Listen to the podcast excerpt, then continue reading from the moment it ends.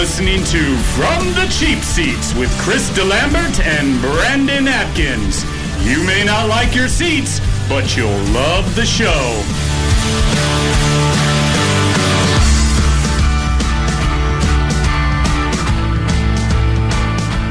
Welcome to From the Cheap Seats. Chris DeLambert, Professor Trent Nichols, and eventually Brandon Atkins will be in house. Brandon Atkins. I don't know where Brandon's at. No, Brandon is coming in hot, and you don't know this yet, Trent. What? But I think we're going to get a special appearance from Diamond Dave Kaplan before the end of the day. What? Yes. No way. I'm leaving. Yes. If he shows up, I'm leaving. Okay. I'm going to hold you to that. We only roll him out now in case of emergency. And the U.S. Open went down yesterday. Oh, he's coming out of the woodwork? He's coming out of the woodwork, yes. See how I did that? Yeah. Thank you. Very funny. So I feel like this is the last big sports weekend until football. Yeah. You know what I mean? You get into you get out of late spring and into the summer, and you just hit this little period where there's just not a whole lot going on. Now, the U.S. women's soccer team is going to try to prop up the next couple weeks for us and give us something to do. And they will. Other than that, you've got mid-season baseball, and who really needs that? I thought baseball started in the middle of July. No, it actually starts about the first week of September. Oh man, I need to start paying attention earlier. Serious. Speaking of baseball, college baseball, Justin Hare, head coach at Campbell, will be on with us here in about 25 minutes or so. I'm excited about that. Awesome. I'm excited about that. In getting ready for that, I found out a little secret. I didn't realize that he's from Hamilton, Ohio, which is my stomping grounds. That's about 15 minutes from Cincinnati. I'm imagining he's a Reds fan, and I might just derail the whole interview, and we'll talk about the Reds for about half an hour. How's that sound? Are you excited about that? That sounds great to me. I think Brandon may leave if that happens. Yes, sir. Yes, sir. So did you catch any of the U.S. Open yesterday? Oh, yeah. Final round? Yeah. What were your feelings? Just generally. So until there was a cheap seat curse that came out early. I did it. I felt like this was Koepka was in a perfect spot. Yeah. And then he came out firing. He was like 4 under after the first 5 holes. Yeah. I threw that out there, and I said, this is Koepka. Koepka's got this thing. He comes out and is on fire, and I'm like, yep, I knew this. This was predictable, and then sort of folded up down the stretch. It's hard to say that he folded up. I mean, he shot 3 under yesterday. Yeah. But he was the only thing that kept that tournament afloat.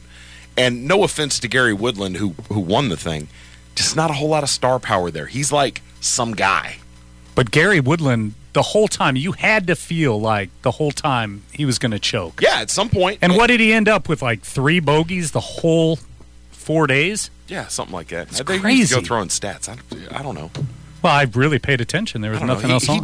He seemed like a guy that would have been the 4th in a scramble tournament I put together.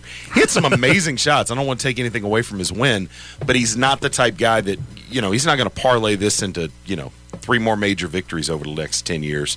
He was right, kind of put everybody to sleep the first 2 rounds and then did enough to hold on.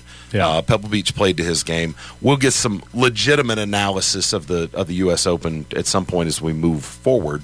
But, yeah, it was fun, and at least it was exciting up until about 2 holes left. So, yeah. There we are. So, Father's Day is come and gone.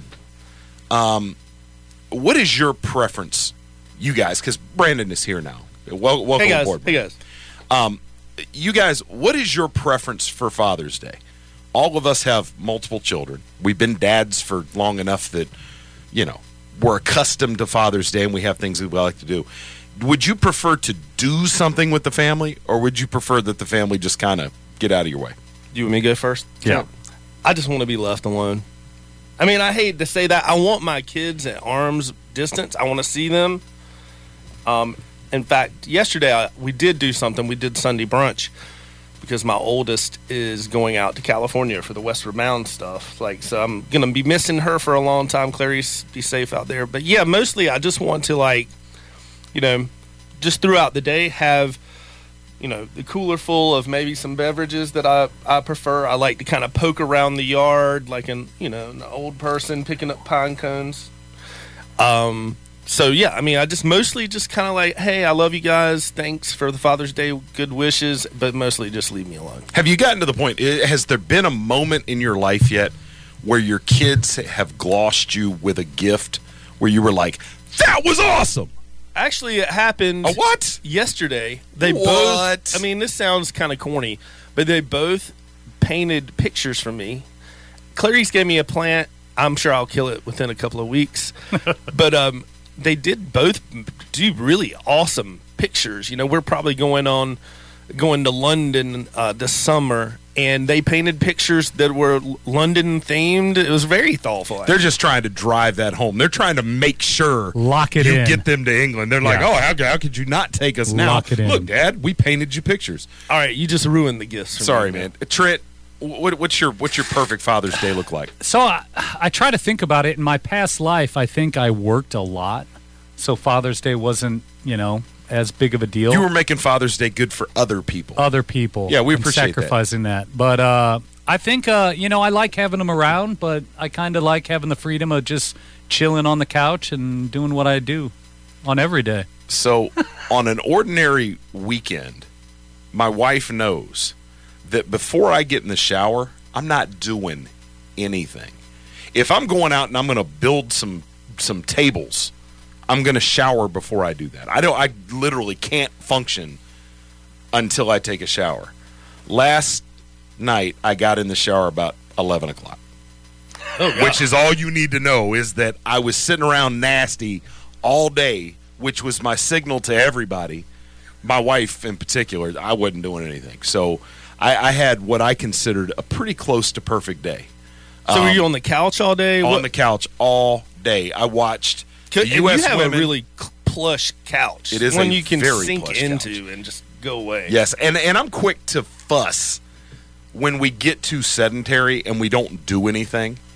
But my wife, the one thing that she has taught me in our years of marriage is how to do nothing. Yeah. And I'm becoming an expert. I'm not quite on her level yet. When she chooses to do nothing, she's really, really good. She doesn't not just not get in the shower and sit on the couch. She, like, doesn't move out of one spot. And I have to go over there and put my hand over her face, make sure she's breathing. But, no, I sat around. I watched the U.S. Women, put it on Chile. Then I flipped over and I watched Cincinnati beat the brakes off of the Rangers to hold off the sweep. And then I flipped over and watched the U.S. Open all day. Yeah, You ruined the Open, because when I saw your Koepka text, I'm like, I'm not even going to watch this now. This is awful. I was so sad, because I was hoping you'd go for that three-peat. Yeah. Well, he went for it, but I was hoping he'd achieve it. Yeah, and I mean, at this point, we used to joke, not even joke. I mean, the question used to be Tiger versus the field.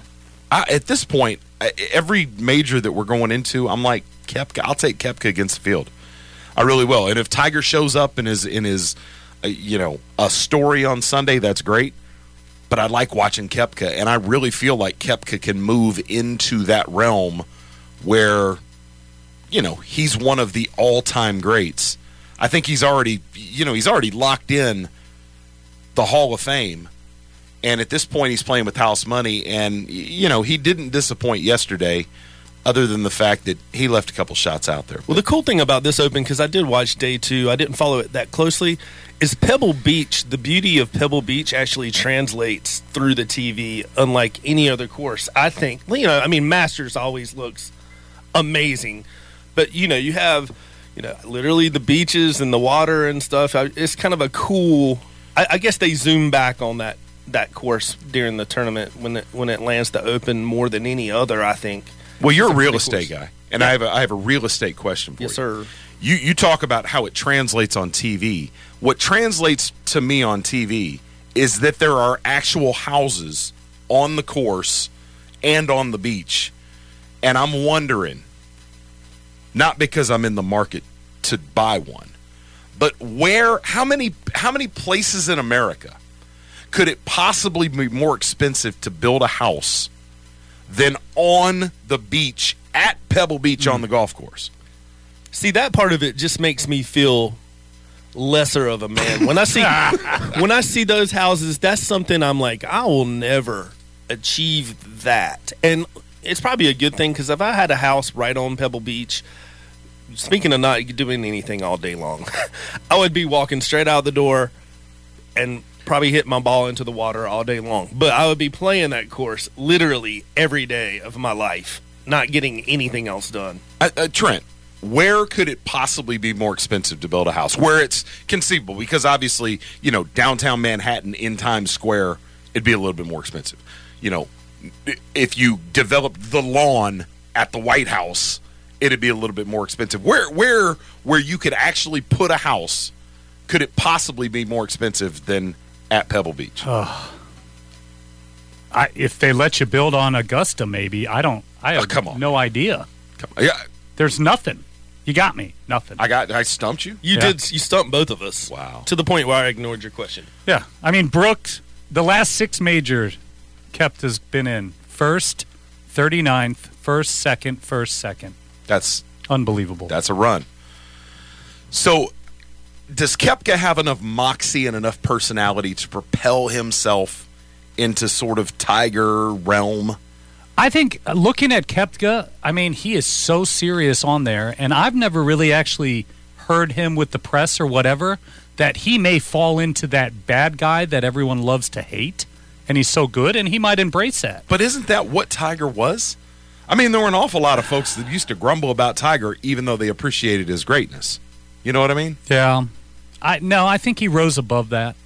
I think Tiger rose above that he was beloved by the majority of the people, then hated by the majority. Okay, this is the question I want you guys to think about during the break, because Koepka's got a lot of work to do. I mean, we're talking about, 5 or 10 years worth of this type of winning to get to where Tiger's at. But who has had the better career up to this point, Lefty or Koepka? Because I'll take Koepka over Mickelson right now at their peak. I like Koepka because it always seems like that Mickelson either comes in second or third. It seems like that's what you're constantly hearing. So he seems kind of like not a loser, but always second place. All right, we'll see you on the other side of the break. You're hanging out from the cheap seats. See you in a minute.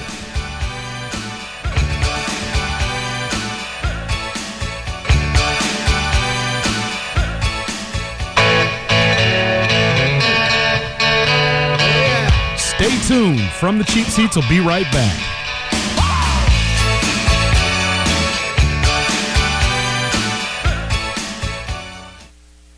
Adopt You as Kids presents Multiple Choice Parenting. You've messed up your daughter's haircut. Do you A, get spiritual? Mom, where's the mirror? Beauty is within.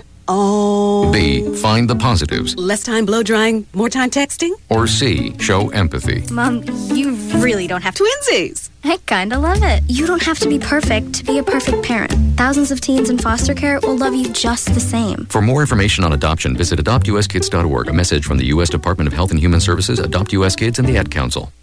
Swimming pools can be lots of fun, but they can be dangerous too, especially for young children. Always practice simple safety steps to prevent tragedies. Fence all pools. Teach kids to swim. And always watch them around water. No horseplay. Simple steps save lives. To learn new life-saving steps, visit poolsafely.gov. A public service message from the U.S. Consumer Product Safety Commission. A message from the American Migraine Foundation. It's an absolute nightmare. There's pain that does not stop. I feel trapped by migraine. Migraine is a disabling disease. I feel like I'm dying. You feel like the world's closing in on you. There's nothing you can do. It's like you're trapped in your head. There's no escaping it. You can't leave your body. Don't suffer alone. Make your move against migraine. Visit AmericanMigraineFoundation.org to find help, learn more, and get connected. To buy your home, you became a house hunting ace, learned about loans, scoured neighborhoods, and asked the right questions. Now you're queen of your castle. If you manage that, you can get your retirement plan on track. Visiting aceyourretirement.org can help. With 401k tips and smart saving strategies, you'll feel empowered to own your retirement like you own your home. go to aceyourretirement.org. Because when it comes to clearing financial hurdles, you're an ace. Brought to you by AARP and the Ad Council.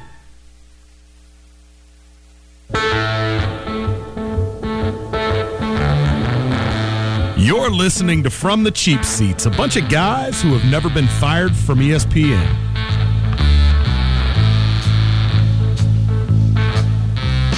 All right, welcome back from Cheap Seats. Chris DeLambert, Brandon Atkins, Professor Trent Nichols, talking a little sports. And, guys, there was some cool stuff going on this weekend.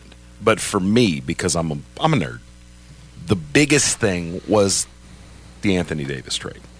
And, Brandon, I know this, like, made your year, literally, to see that LeBron's going to have a Robin now. Talk about your feelings and what it means. Well, I think, and correct me if I'm wrong or if they've changed, they went directly to being 7-2 odds favorites in Vegas. So, like, Vegas is not typically wrong. Am I right about that, Trent? Is that still holding up? They're pretty good. And for me, you know, I'm a LeBron fan, but it's just like Jalen Rose said, the NBA won. Like, what's hotter than the NBA right now? You got Anthony Davis joining LeBron James with the chance that they might get a high-end point guard. And you got all these moving parts. What's Kyrie going to do? What's Kevin Durant going to do? How is he going to come back? Kawhi, what is his decision going to be? And you couldn't ask for a more exciting NBA at this point, and they're not even playing ball right now. Well, the NBA over the course of the last few years, you know, has caught up to the NFL in terms of the intrigue in their offseason. And this is kind of a way to kick off the free agency period 3 weeks before it actually kicks off. You know, the Lakers went from almost assuredly adding a superstar piece or two, even if the Anthony Davis deal didn't work out. And then over the course of a couple of days, you know, Kawhi Leonard wins a championship, which may have a dramatic impact on what his intentions are. I honestly believe that, well, if I had to place a bet today, I think Kawhi is staying in Toronto.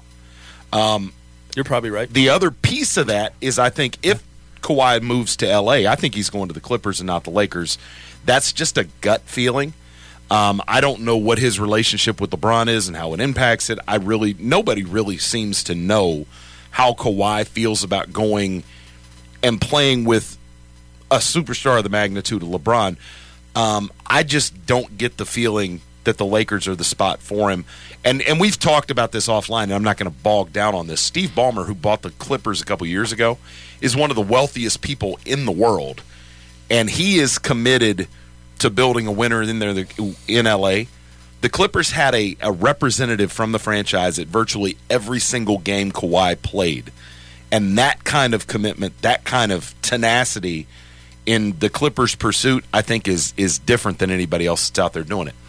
But Durant goes down with a torn Achilles. Durant may be 18 months from even being able to play basketball. And Klay Thompson, who wasn't necessarily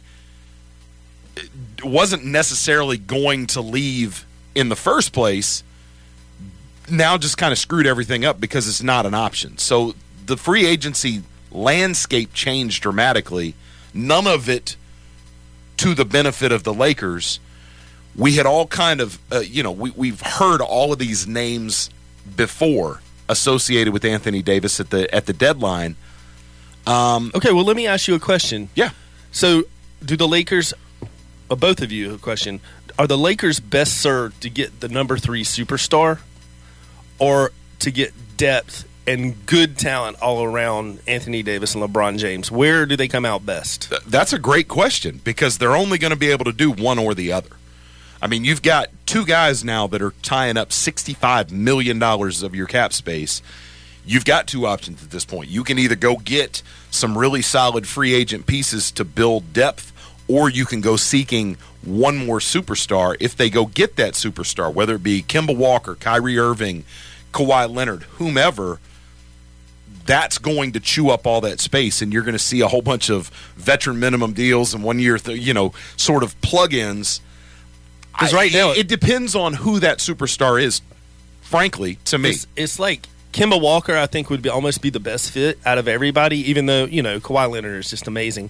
But if you do get one of those guys as the Lakers, don't you think you and I and Trent will be getting a phone call to like play out there with the Lakers, because that's about the only people that they can afford at this point? Me or you might get that call. Trent, no. Yeah. Oh, you've never seen Trent game. I don't need to. It's an intuitive thing. Okay. No, Trent won't. But no, I mean, I can foul like no other. Yeah, right. There is no telling. Now, when you say that Kemba is the best fit with the Lakers, I almost agree with you. Okay, you think Kyrie? In my eyes, Kyrie is the best fit. Yeah. And the difference between the two is Kemba plays. He is a very ball dominant player. And Kemba's not going to lend a whole lot to a team offensively playing off the ball. Now, is LeBron able to defer and let the offense run through Kemba? I don't know. But I know that I've seen Kyrie and LeBron play at their best, and I know that they're a better fit together. Kyrie doesn't necessarily have to have the ball as much as Kemba to be effective. Kemba's one of the smaller point guards in the NBA. Certainly guys that you would call a star, he's the smallest of those. So he's a little bit of a defensive liability.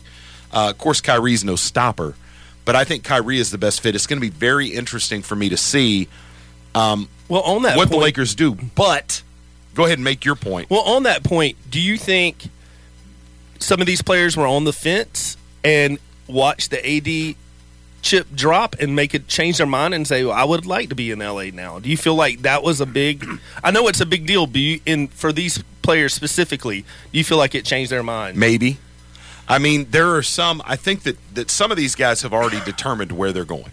I believe, just having said that Kyrie's the best fit in LA, I think that Kyrie Irving signing with Roc Nation, yeah, Jay-Z's agency, who is huge in the New York area, I think that certifies for me that he's headed to Brooklyn, which is really where I thought he was going all along. The whole time when people were talking about the Knicks, I never felt like Kyrie was going to the Knicks. Kyrie, just don't lean over Beyonce to offer Jay-Z a drink. Don't do that. Don't do that. That would not go well. You'll get roasted on Twitter and people that don't know what's going on with that. He likes lime. You don't have to lean over and ask him. He likes lime in his drink.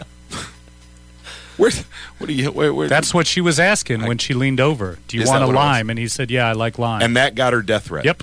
You think if I leaned over Nedge to ask you what kind of drink you wanted to, would she, like, snap my head off? It depends on how close you got to her, because she's like a space person. Yeah, she's space. So if you got into her space, she might. You're cool. She'd be all right. But if it was a rando, okay, yeah, it wouldn't work out. Wouldn't work out, and she probably would have given her even worse. Because Nedge is capable of giving that look. Oh, dude, yeah. I've seen her look at you like you had best get in that shower because you're about to build these shells. So I think you got me. So I want to talk to you guys real quick. Justin Hare will be with us inside the next 10 minutes. But I want to talk real quick, and we can reset this if we need to. U.S. women's team caught a lot of grief in their first round of group play at the World Cup in France when they put 13 on Thailand. And by any measure, you have to concede 13 is excessive. However, did either of you guys watch the entire game, U.S. versus Thailand? I did watch it. Now, did you watch the game with Chile yesterday? I did not watch it. I would venture to say that and I know this sounds crazy, but bear with me. The beating they put on Chile yesterday was worse than what they did to Thailand. The difference is that Chile trotted out one of the best goalkeepers in the world, who was, to use a hockey analogy, standing on her head, and denied the U.S. at the goal half a dozen times single-handedly, maybe closer to 10. It was an amazing performance. You guys both played competitive soccer. I have never seen a game at that level so dominant on defense. I want you to wrap your heads around this as I say it, and I haven't seen anybody else say this. I went back and watched a couple of instances to make sure I'm not telling a lie here. Chile never possessed the ball inside the U.S. penalty area. Yeah. No, in 100 minutes of soccer, not one time did they touch the soccer ball inside the U.S. penalty area. Well, it can't be any worse than that. But even though I must have missed it, because it didn't seem like Thailand did either. If they did, it was very few times. It was very few. And let me tell you something. How I feel about it, goal differential is huge in the World Cup. So, I mean, you got to pour it on when you can get a chance. If you want to blame anybody, blame the officials. You know, if it gets to like 10 points and they're not even moving it onto the other opponent's side of the pitch, if you will, then that's kind of on the officials. You can't ask someone that's been preparing their entire life to go, nah, I don't want I don't want to have it shown that I'm scoring a goal in the World Cup. No, those goals are very valuable. But what I will say is that the women's team are almost hurting themselves by dominating as much. I mean, I'm glad that they're dominant, but I watched that Thailand game, and that's mostly the reason why I didn't watch the game with Chile, because I'm like, I mean, it's great to see the U.S. scoring goals and all, but I do like this. Where's the drama? Come on, man. See, I don't need drama when it's the United States playing somebody. If it's anything else going on, I'm like, all right, I've had enough. My wife asked me in the midst of that last night, so do you really want to watch them beat these guys 10-0? And I said, yes, I absolutely do. I want this to be a celebration of the fact that the U.S. women are the best in the world by a wide margin of anybody else out there, period. And here's the thing. The women's soccer players that play for the United States make $72,000 a year to do that. How many people that are not women are sitting on Major League Baseball benches right now making 8 figures that are not near that level of great? How many NBA players are making $10 and $15 million a year when they're J.J. Redick, who's an all right player. J.J. Redick made $23 million this year. He's about to come up. His contract, I think, is up. Well, he's looking to make, even at his age, still around $14 million a year, which I would have never have guessed out of Duke. To give that perspective, Alex Morgan, who is probably the best player in the world right now, her net worth, even with all of her endorsements, $3 million. The inequity is stupid, and I'll finish that thought after we get done with the interview here in a little bit. But you're listening to From the Cheap Seats from Sanford, North Carolina on WFJA 105.5 FM or the podcast, which you can hear just about anywhere.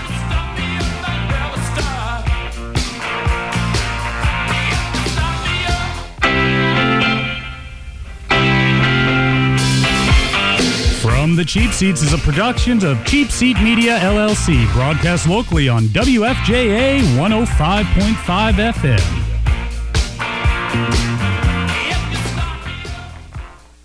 Listen, as a hiring manager, I've got to tell you, the best job candidate isn't always the typical candidate. Sometimes they're a grad of life. Meet the grads of life. Young adults of unique determination and experience, an ideal fit for your company in an entry-level position, internship, or mentorship. They might not have every qualification you typically look for, but they're exactly who your company needs. Sometimes the best candidates aren't the ones you're used to. Go to gradsoflife.org to learn how to find, cultivate, and train this great pool of untapped talent. Brought to you by the Ad Council and gradsoflife.org. In 50 feet, turn left. Why are you driving so slowly? After a few drinks, I'm taking it slow. Well, you're not fooling the cop behind you. What? Get ready to pay in 0.1 miles. Getting pulled over for buzz driving could cost you around $10,000 in fines, legal fees, and increased insurance rates. Nothing kills a buzz like getting pulled over for buzz driving, because buzz driving is drunk driving. Brought to you by the National Highway Traffic Safety Administration and the Ad Council. Debt. If you get in too deep, members of the NFCC, the National Foundation for Credit Counseling, can help you put debt in its place. Credit cards took charge of my financial life. A certified credit counselor helped me get back in control. Student loan debt followed me wherever I went. NFCC taught me all I needed to know. Connect with an NFCC certified credit counselor at your local member agency today. We'll help you put debt in its place. Go to nfcc.org/stopdebt or call 877-410-6322. We are live outside the home of Joe and Rosie Goddard, where a pretty big tickle fight broke out just minutes ago. Sources say their father instigated the laughter. Let's go inside for a comment. Apparently, they have no comment. Dads, let this be a reminder that it only takes a moment to make a moment.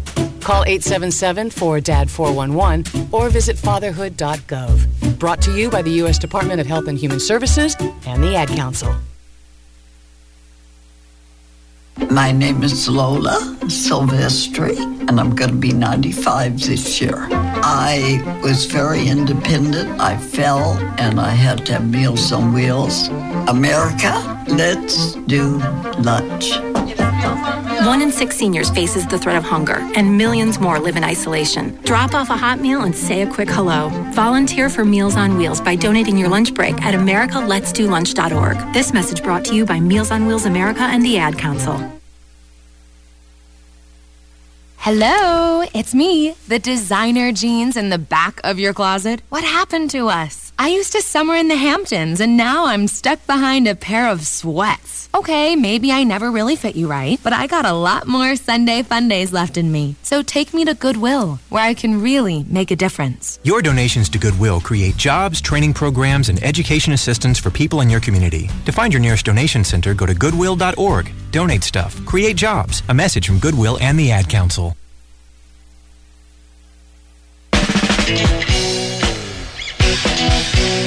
You're listening to From the Cheap Seats. Check us out on social media at Cheap Seat Radio or visit us at www.cheapseatradio.com. All right, welcome back. Cheapseatradio.com. If you want to see, if you want to hear the podcast version of any show, head over there.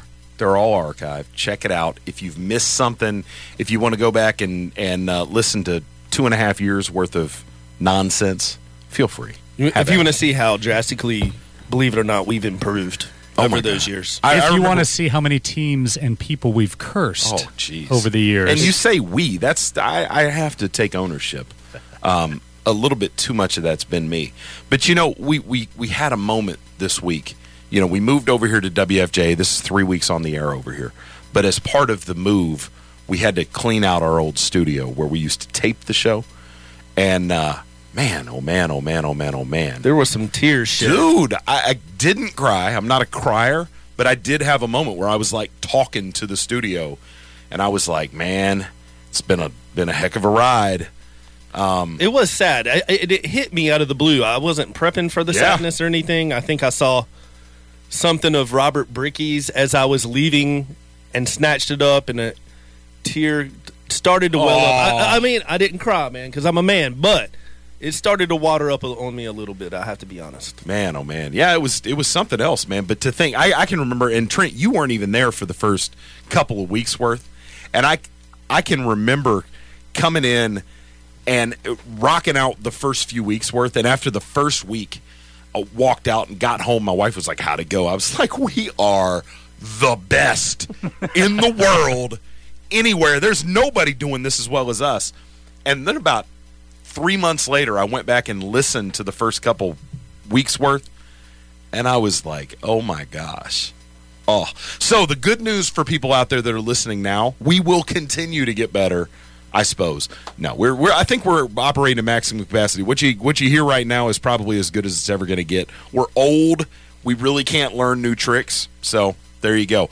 On the line, Coach Justin Hare, head coach of the Campbell University baseball team, coming off 2 consecutive regionals appearances at the College World Series. Coach, can you hear us? Yeah, absolutely, guys. Thanks for having me on. I appreciate it. Hey, we really, really appreciate you coming on. Big things going on out there at Campbell. You've been there. This was your 5th season. Is that correct? 5th season as the head coach. I was here for 7 years as the assistant before that. So I've been here a total of 12. So I've been here for a lifetime, boys. Well, can we count on you never leaving? You can't count, you know, always and never. Those are not words that should live in anyone's regular vocabulary, but I'm not looking to leave anytime soon. But, you know, hopefully they want to keep having me around. You keep winning these conference championships, then the door's going to be knocking here pretty soon, Coach. Right. Well, you know, hey. I think the good Lord's got a plan for all of us, men, and it's well beyond our understanding. And so, you know, our biggest thing, no matter who's in our program or whatever, is, hey, man, we're just going to try to do the best we absolutely can with where we are, with who we are with, and we just feel like good things are going to happen to good people, and as long as we keep doing our job, then hopefully good things will happen for us. Well, here for the last couple of years, a lot of good things have been happening to the program. And to give people perspective out there, Campbell in its existence has only been to the College World Series 4 times. 2 of those have occurred under your watch in the last 2 years. What would you attribute it to? You know, where has this success come from? I think it's, you know, it's a culmination of a lot of people's hard work, obviously. You know, I think the biggest thing for us over the course of the last 12 years and then you know, more specifically over the last 5 years as I've been the head coach is just trying to, first and foremost, get the right people in our program, the right young men to come in from all over the country that fit what we're trying to do, that fit the style of play that we like to have, that fit the type of personalities and the work ethic and the attention to detail that we try to, you know, instill in our guys and require of our guys every day.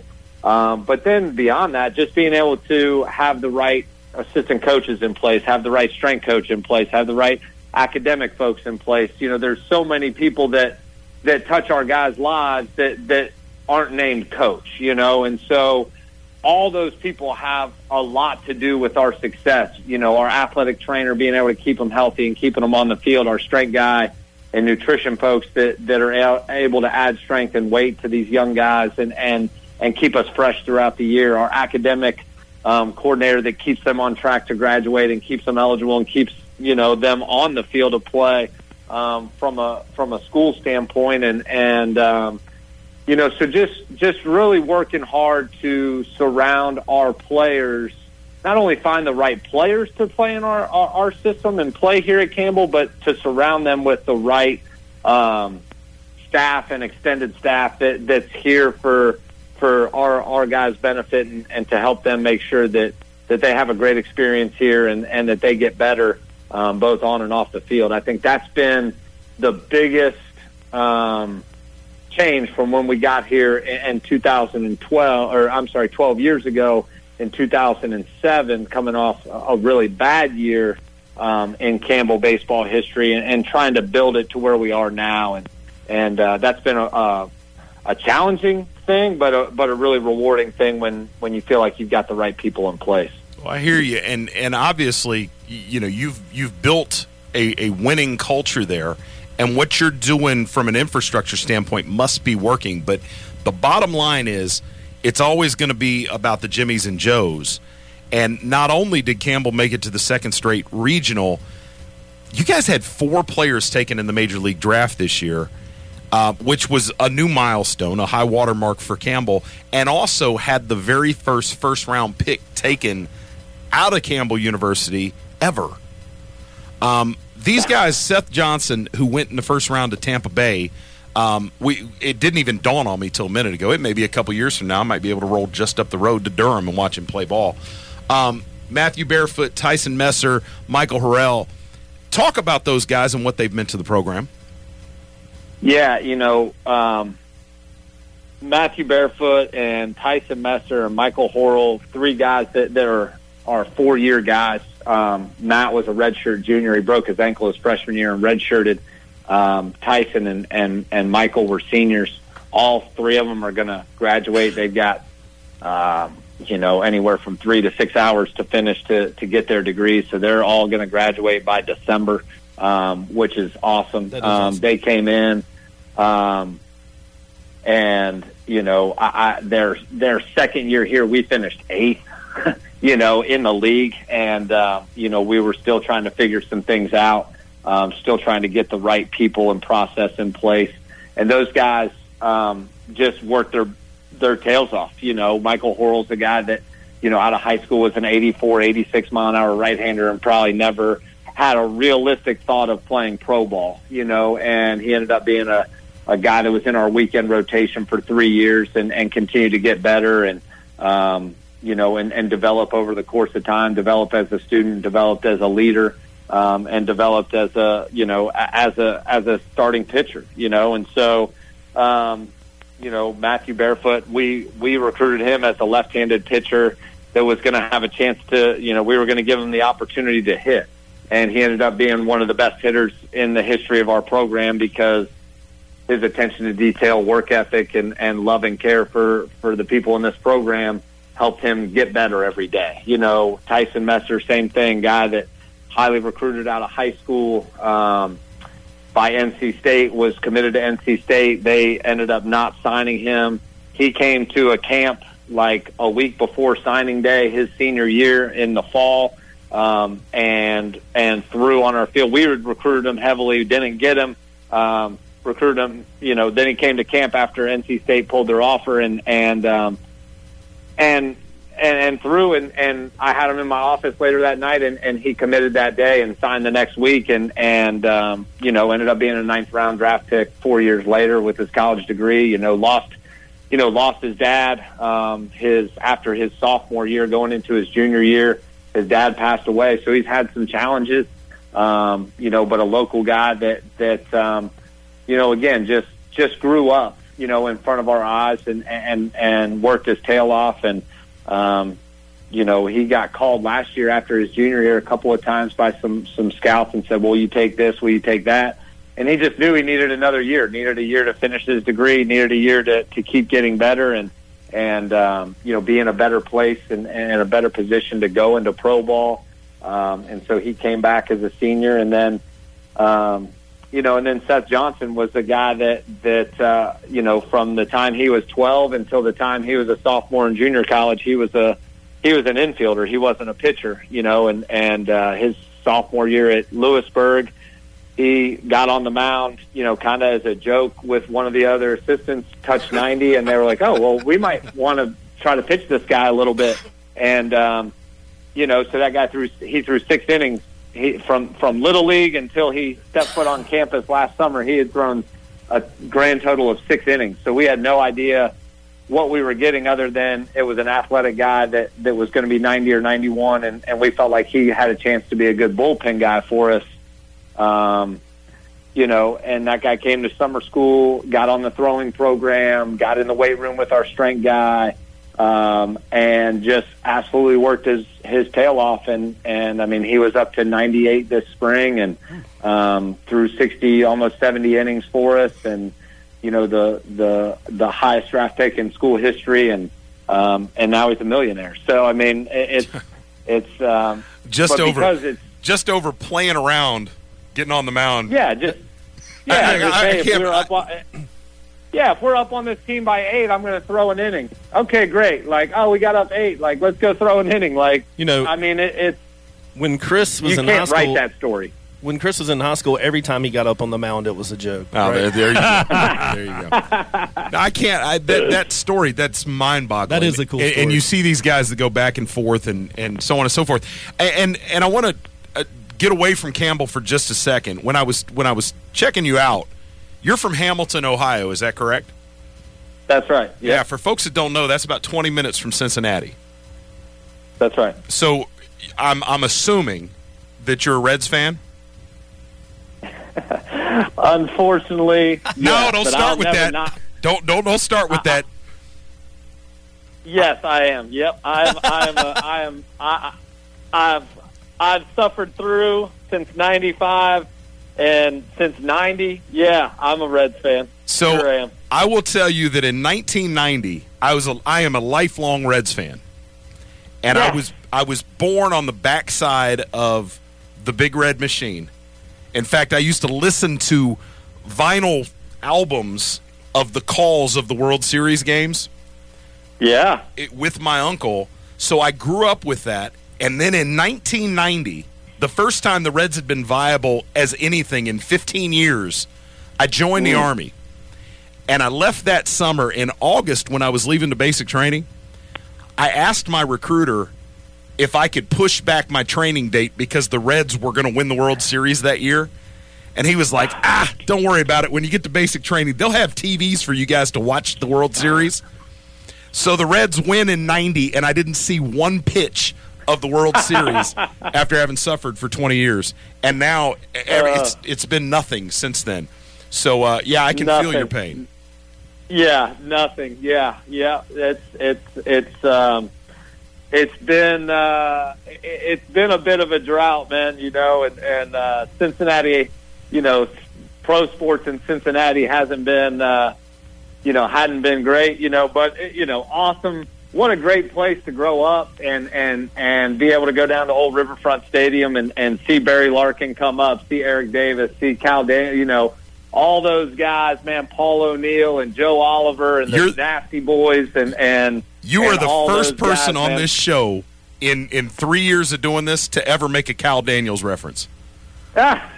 You just made Chris so happy. Trent Nichols. Yeah, too. I think he's putting a poster of you on his wall now. This is there you go. This is nuts. I'm standing in my office. I got a Dave Parker bobblehead doll sitting right here on my ledge here, looking out to the field, man. So, Coach, you're my new best friend. Yeah, that's right. Hey, man, you just let me know. My dad's real active in the Reds Hall of Fame up there, man. You ever get back up there? You just let me know, and we'll get you hooked up. Yes, sir. We're going to have to call EMS. Yeah, I will take you up on that.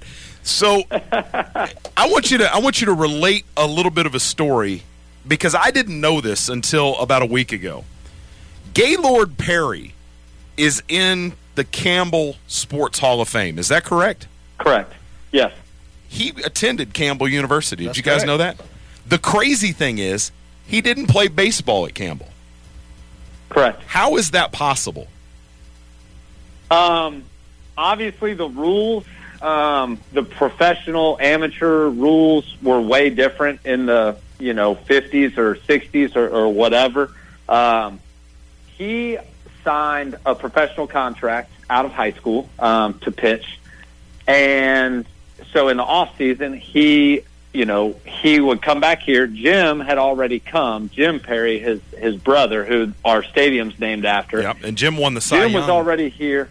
Yep, Jim won the Cy Young. They both won the Cy. You know, they both won.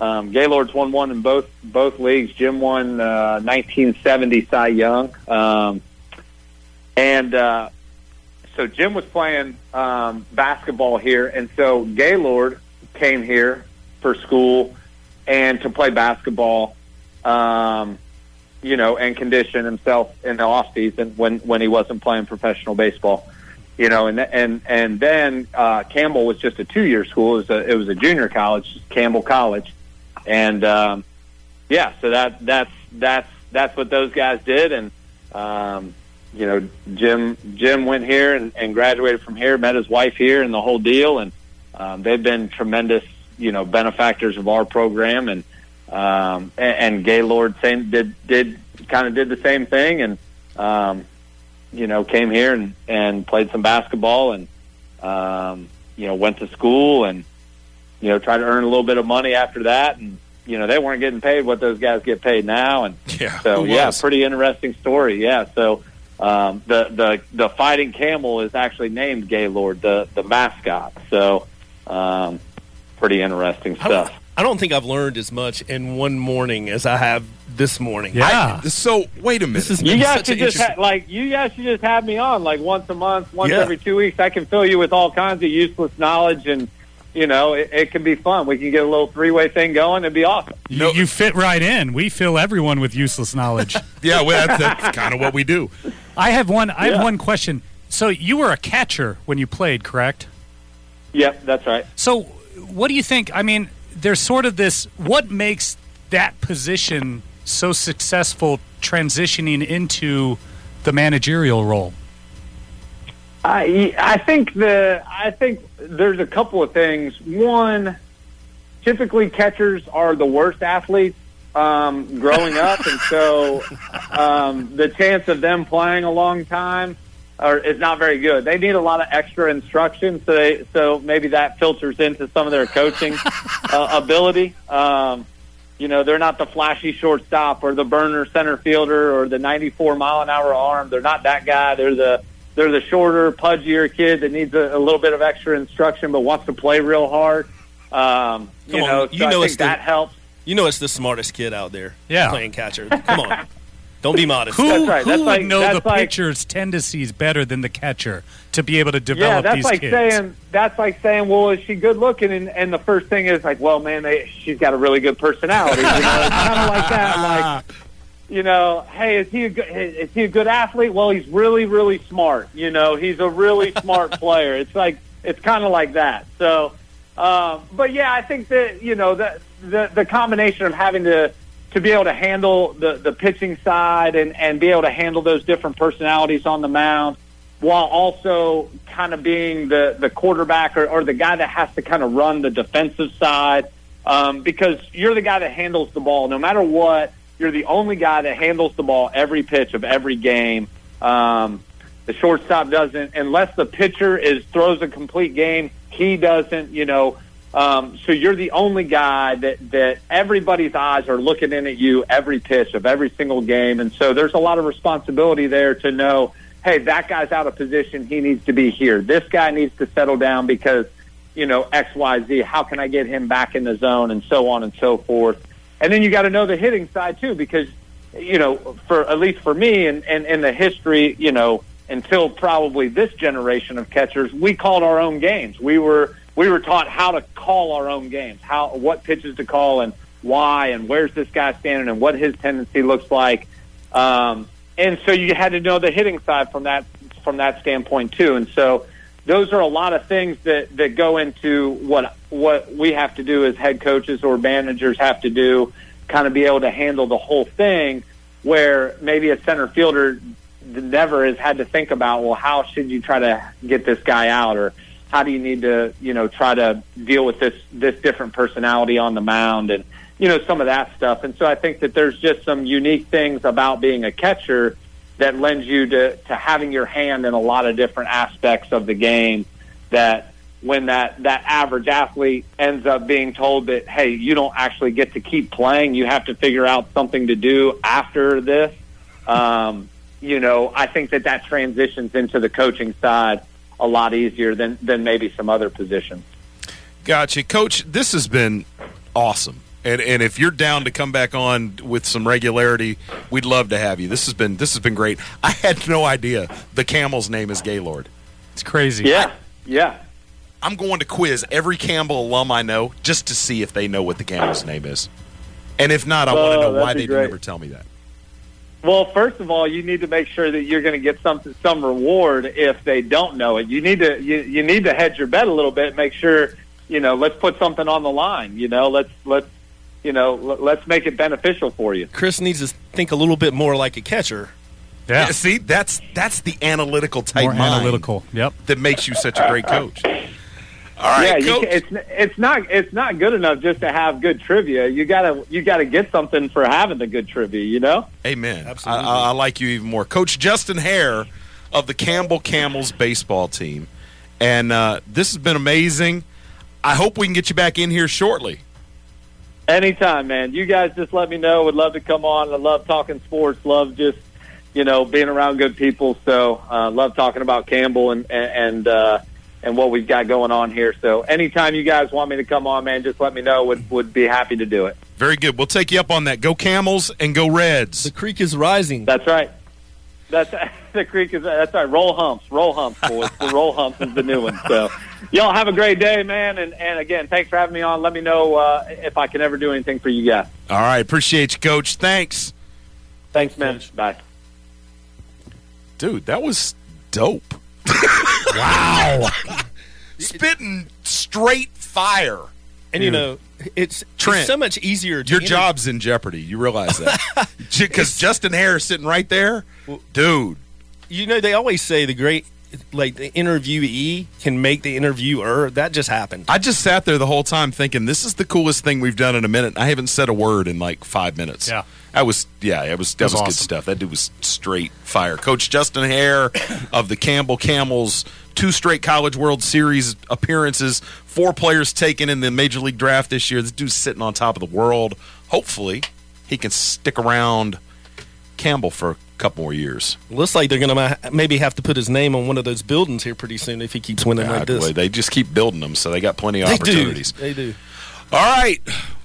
We'll see you on the other side of the break. You're listening from the cheap seats here in Central Carolina on WFJA 105.5 FM and around the world on the worldwide interwebs.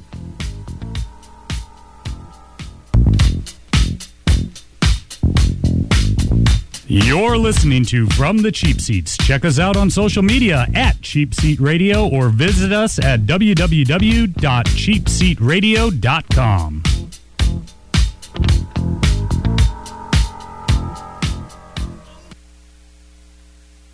.180/.111, and I had a stroke. I couldn't speak or walk. 150/90, and I had a stroke. This is what high blood pressure sounds like. You might not feel its symptoms, but the results from a stroke are far from silent. Get back on your treatment plan or talk with your doctor to create a plan that works for you. Go to loweryourhbp.org. Head to toe, everything's changed. Brought to you by the American Stroke Association, American Medical Association, and the Ad Council. So why do teenagers play high school sports? My reason why is a sense of purpose. My reason why is to inspire others. One reason student-athletes seldom mention is to get an athletic scholarship. They know that only 2% of all high school athletes are awarded a sports scholarship.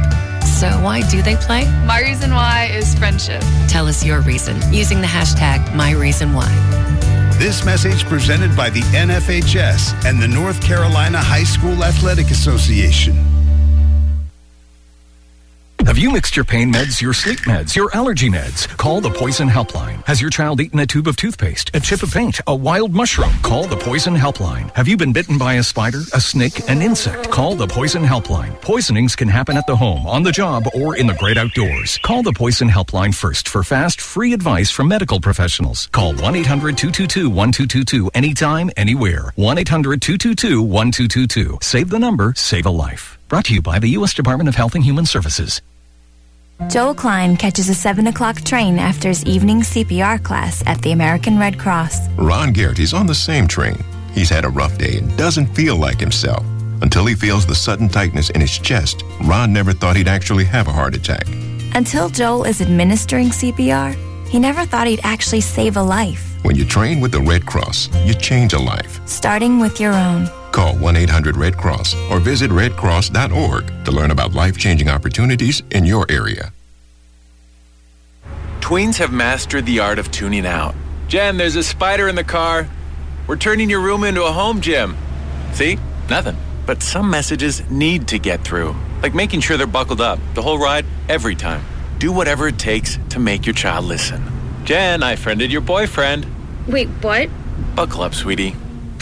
Never give up until they buckle up. Learn more at safercar.gov/kidsbuckleup. A message from the National Highway Traffic Safety Administration and the Ad Council.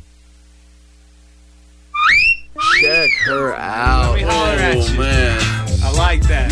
When young men turn 18, they think they know a lot about the facts of life. But there are a few more facts they need to know. Fact, you have to register with Selective Service when you turn 18. It's the law.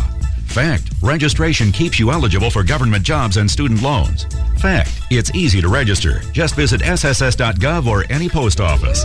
Register with Selective Service when you turn 18. It's the law, and that's a fact. We all come together and stand together to serve our veterans. We invest in the latest technology. We take the time to train the next generation of doctors and nurses. We work together to make sure we heal their bodies and their minds. This is our mission. More than 300,000 of us working as one, together with families and loved ones. No matter where they live in this country, we'll be there. We stand strong, united. Stand with us in caring for our veterans. WFJA 105.5, Sanford, Pinehurst, Southern Pines.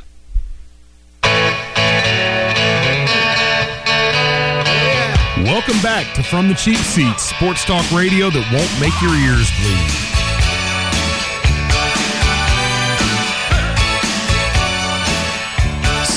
So I feel like we should have saved that Justin Hare interview for the final segment, so we could have just like turned out the lights and walked out. That was amazing. You're saying that's all downhill? Yeah, it's over from here. I don't know what's going to go on now, but Seth Johnson, first round draft pick of the Tampa Bay Rays, Hard for me not to say Devil Rays. You know what I mean? It is hard. The Tampa Bay Rays, who knew? He was a shortstop that had never pitched basically in his life. That's pretty wild. That's pretty wild. But Justin Hare doing a great job out there with the Campbell Camels. We really appreciate him being on, and we will get him back post-haste. That was pretty cool. So before the break, I think I was talking about the U.S. women's national team and the dominance they showed against Chile. It only resulted in a 3-0 result. But to see the leaderboard up there and they've got a plus 16 goal differential going into their third game is it's comical. The defensive dominance you were talking about, they outshot them 26-1. That they didn't even have one shot on goal to the 8 that the U.S. had. I don't have it in front of me, and it may have actually grown, but I know it toward the end of the game, corners. And for those of you who have played soccer, if you want a gauge of how a game is ebbing and flowing, the U.S. had 13 corners. Chile had none. It ended at 15-0. How do you go an entire game and not even get a corner kick? 15-0. Now, there are folks out there. One, I'm sorry. Did they have one? Yeah. I don't even know when they got one. 15-1. Sorry. That's unbelievable. To watch these women play, the thing that I will say, I told you my wife asked me, do you really, watching them be that dominant, is it fun? Well, yeah, because until the rest of the world takes it easy on the U.S. men, this is just kind of us getting back at them. And everything that's going right in U.S. soccer right now on the international level is associated with the women's program. The men can't get out of their own way. They can't decide what direction they're going to go with the national team. And throughout this, the men that are playing on the national side stand to make $200,000 a year. The women are capped out at $99,000. They're only guaranteed $72,000. How is it that Nike and the rest of these corporate types have not figured out the value that these women have from a marketing standpoint? I mean, they're beautiful, upstanding, amazingly talented human beings, and they can't pull in the type of sponsor dollars. You can't tell me. I mean, you look down these NBA benches, and pretty much every NBA player has a shoe deal. You can't tell me that Kristen Press can't sell more shoes than the 8th guy on the Sacramento Kings bench. It's just not possible. I don't understand the economics. Well, I do understand the economics. I just don't understand how we're so slow to pick up. It's an arms race in the NBA. Well, I think the thing that's most egregious is that, and you correct me if I'm wrong, but NBA and WNBA players, there are differences in that product that you're watching on. Absolutely. There is very little, if any, difference in the product that you're watching with women's soccer versus men's soccer. In fact, sometimes I feel like, especially in the Abby Wambach days, I would get more hyped up to watch women's soccer than I would ever. And I grew up playing soccer. In fact, I almost played soccer with the Campbell University. But but you can't tell a difference. It's just as exciting as the men's game. If you had to press me, are the men a little faster? Sure. But in terms of the game, the flow of the game, the skill, the talent, and the smart way that they play the game, there's essentially no difference. So why are they getting paid so much less? I mean, I would watch the U.S. women's team over any MLS game, anytime, any week, any day. Well, I've told you that over the course of the last couple weeks, or last week and a half anyway, I watched both of the U.S. women's national team games. I haven't watched an entire regular season MLS game in years. Yeah. Absolutely. The marketing and the structure of the media deals that they have with MLS is a joke, and it's part of the problem. And the U.S. men's team, good Lord. I mean, all we have to do is go back to the final round of qualifying a couple years ago for the World Cup. That game wasn't even on TV. How does that happen? The most important game that the U.S. had played in years, and it's not even televised on normal television. It took me until halfway through the second half to find a pirate stream of the game so that I could watch it. I just don't get what's going on with U.S. soccer. Now, the talent pool, when you ask the question, how can the women be so good and the men be so bad? The short answer to that is the very best athletes in our nation are not playing soccer when it comes to the men. When you look at the ladies' side, if I'm a if I'm the parent of a 9 or 10 or 11-year-old girl who is extremely athletic, there are limited avenues for that child to parlay that into college tuition and ultimately perhaps playing at an international level. Well, just think about it. I mean, I have two daughters myself. What are they playing? It's either tennis or soccer or maybe golf. You know, I mean, those are the avenues that women are gravitate towards. I'm not saying they don't have other options that they would be extremely good at as well. But, you know, you look at it. Look at how just here in Sanford, the girls' soccer programs have just blown up with young girls wanting to play soccer or tennis. Tennis was another example where I can watch Serena play all day long just as much as I'd like watch Djokovic. But they actually get paid. I don't know what the difference. Oh, there's still a huge disparity. But so that's a good example there. You know, those are two sports where it makes absolutely no sense for them not to be getting paid equally. No, and I agree with you guys that the product that you're watching, there are some women's sports that I have no interest in watching. Women's golf being one of them, because I just can't get excited about it. The WNBA, it's a different game than the NBA. I prefer the men's version of basketball. But when you start talking about women's soccer, dude, is it a step slower? Sure. You know, are the players a tiny bit smaller? Sure. But it's still the same skill sets, the same drama. It's still a fast, wide-open game.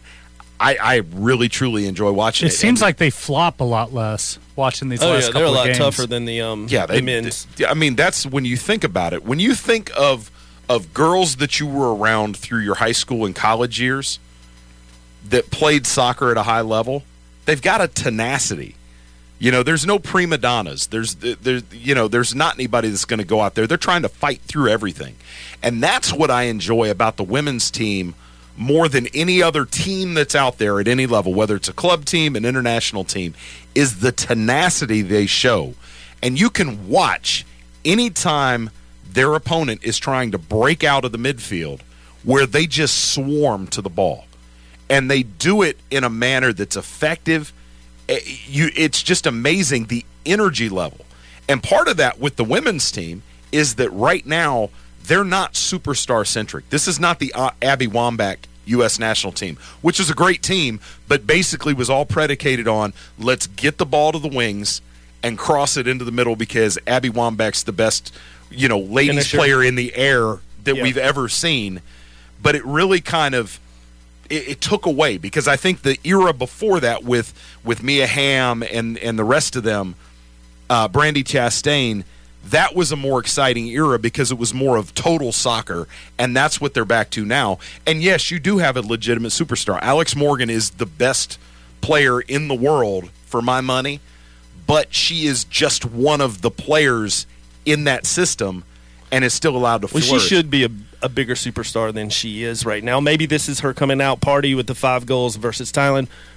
Also, my daughter got a chance to meet Alex Morgan in Raleigh, and she couldn't be a nicer person, like spending as much time with your kid as she possibly could. You know what the most boring job in the world is right now? What's that? Being the U.S. women's goalkeeper. Oh, my gosh. She hasn't even made a save yet.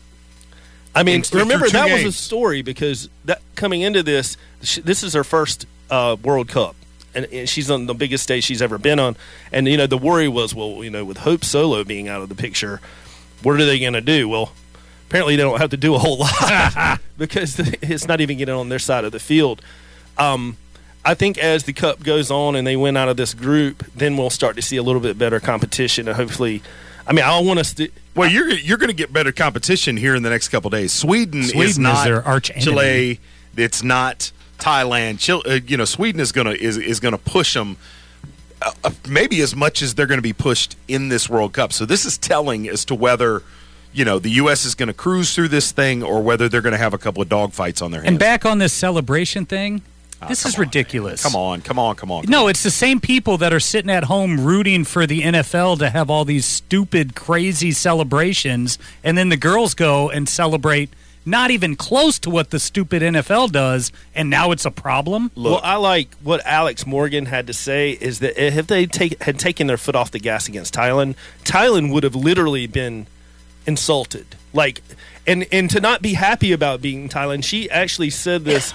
It might have been to Chastain. I can't remember who interviewed her, but she said, you know, that would be a slap in the face if we didn't, you know. Look, that's the line. You know, football coaches have been using it for years. You know, it'd be disrespectful. Look, here's the deal. I don't think that the beatdown they put on Thailand was much worse than what they did to Chile. Mm-hmm. The difference was keeper play. The performance of the Thai goalie in that game could not have been worse. She did not want to be there. No, and by the end of the game, she was just looking at the clock. Let's get out of here. She had a horrible day, bless her heart, you know, all the rest of that. But here's my thing, and this is where before we got off on the whole, you know, I appreciate women's soccer as much as I do men. Here is the thing, is you're asking these ladies who get to be front and center on the U.S. sports landscape once every 4 years, you're asking them not to put their best forward the entire time. What would it do for women's soccer if they got up and came out? They were up 3-0 at halftime. If they came out and passed the ball around the back, because Thailand had packed it in, yeah. If they just kicked the ball around midfield for 45 minutes, how many people would have turned that off? Yeah. I wouldn't have sat through it. If I figured out that all they were going to do was kill the clock, I would have turned it off. Instead, I'm watching, you know, every minute of it. How many more can they get? Can we get to 15? You know, how's this going to go? Look, don't fault them. They don't get to be front and center very often. They are not multi-million-dollar athletes like, you know, your NBA players, your NFL players. It's not the same thing. This is their moment. And there are some of these folks that are back for repeat performance. You know, Megan Rapinoe, Alex Morgan, yeah. You know, there are a handful of them. Some of these girls, this is the only, I say girls, I don't mean that disrespectfully. These ladies, some of them, this is the pinnacle of their professional sports life.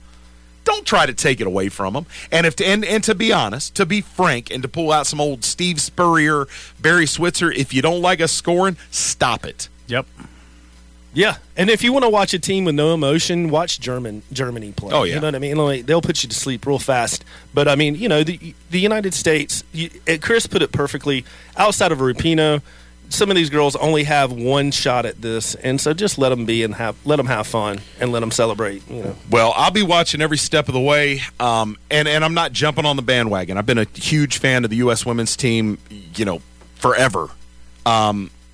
It's a lot of fun. Celebrate U.S. soccer, because on the men's side, it's a disaster. It's an absolute train wreck, and the Gold Cup is about to crank up. The U.S. and Mexico have won all of the Gold Cup tournaments with one exception, when Canada snuck in there one year.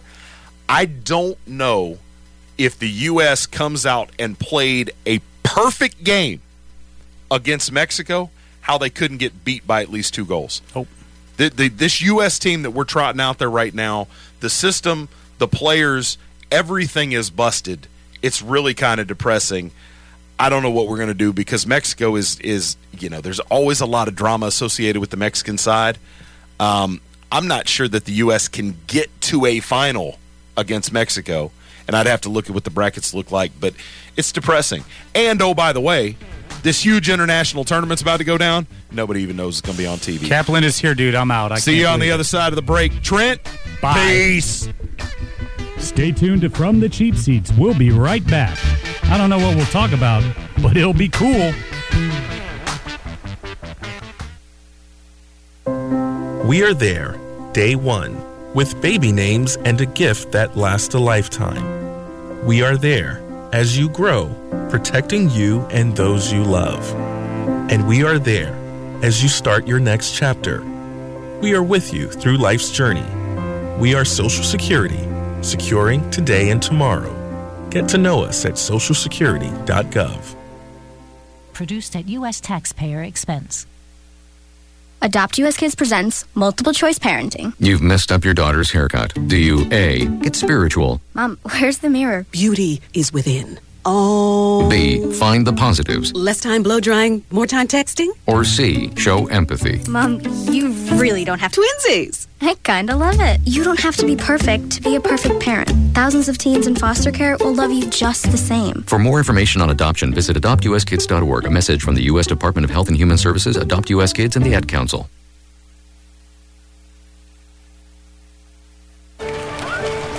Swimming pools can be lots of fun, but they can be dangerous too, especially for young children. Always practice simple safety steps to prevent tragedies. Fence all pools. Teach kids to swim. And always watch them around water. No horseplay. Simple steps save lives.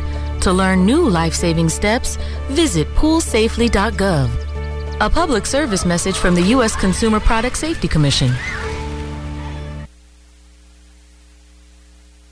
A message from the American Migraine Foundation. It's an absolute nightmare. There's pain that does not stop. I feel trapped by migraine. Migraine is a disabling disease. I feel like I'm dying. You feel like the world's closing in on you. There's nothing you can do. It's like you're trapped in your head. There's no escaping it. You can't leave your body. Don't suffer alone. Make your move against migraine. Visit AmericanMigraineFoundation.org to find help, learn more, and get connected. To buy your home, you became a house-hunting ace, learned about loans, scoured neighborhoods, and asked the right questions. Now you're queen of your castle. If you manage that, you can get your retirement plan on track. Visiting aceyourretirement.org can help. With 401k tips and smart saving strategies, you'll feel empowered to own your retirement like you own your home. Go to aceyourretirement.org. Because when it comes to clearing financial hurdles, you're an ace. Brought to you by AARP and the Ad Council. Listen, as a hiring manager, I've got to tell you, the best job candidate isn't always the typical candidate. Sometimes they're a grad of life. Meet the grads of life. Young adults of unique determination and experience. An ideal fit for your company in an entry-level position, internship, or mentorship. They might not have every qualification you typically look for, but they're exactly who your company needs. Sometimes the best candidates aren't the ones you're used to. Go to gradsoflife.org to learn how to find, cultivate, and train this great pool of untapped talent. Brought to you by the Ad Council and gradsoflife.org.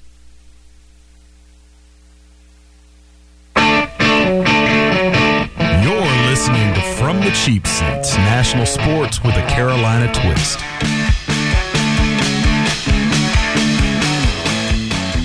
All right, welcome back to From the Cheap Seats. This is like old times, man. And just when we thought, we said the show would go, after Coach Hare, that the show would go straight down the twos, but in walks in Mr. Diamond Dave Kaplan.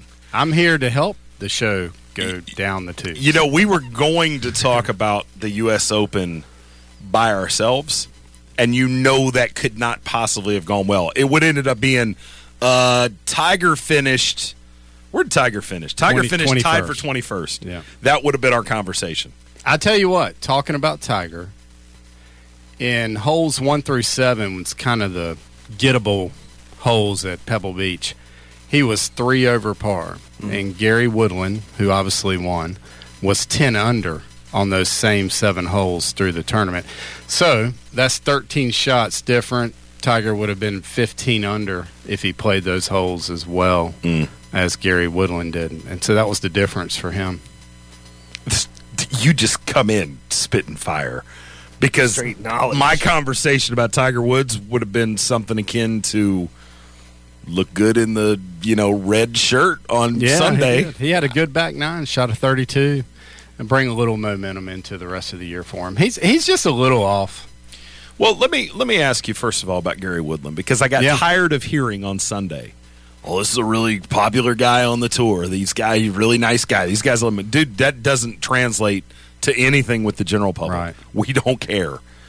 Gary Woodland, my criticism of him as a champion at the U.S. Open is that he is entirely too nondescript for the watch, for the consuming public, the ones that pay the bills. We're the ones that make this happen. Gary Woodland does not move the needle, and I can't see him moving the needle going forward. You're probably right, but I think the pairing with Justin Rose was a great pairing for him for a couple different reasons. Justin Rose, I'm sure, is a great guy, but he seems stuffy. He looks like a stuffy goblin. Brit. Does he not look like a goblin? Yeah, he's like, hey, you Americans don't know how to play golf.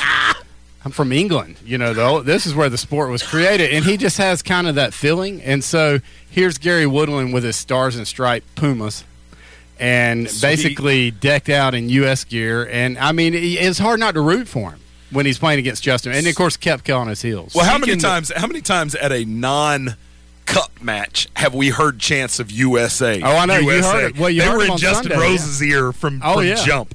And I don't know if that was – I was trying to figure out, is that more in favor of Woodland or just are they just taking barbs at Justin Rose? Probably a little bit. Yeah, fair enough. So, I think so. Chris has got a Puma collection. Yes. Yeah. Do you think we could talk you in getting some Air Woodlands? Dude, yeah. They were pretty cool. If I can find those shoes at a reasonable sum, I will own those shoes.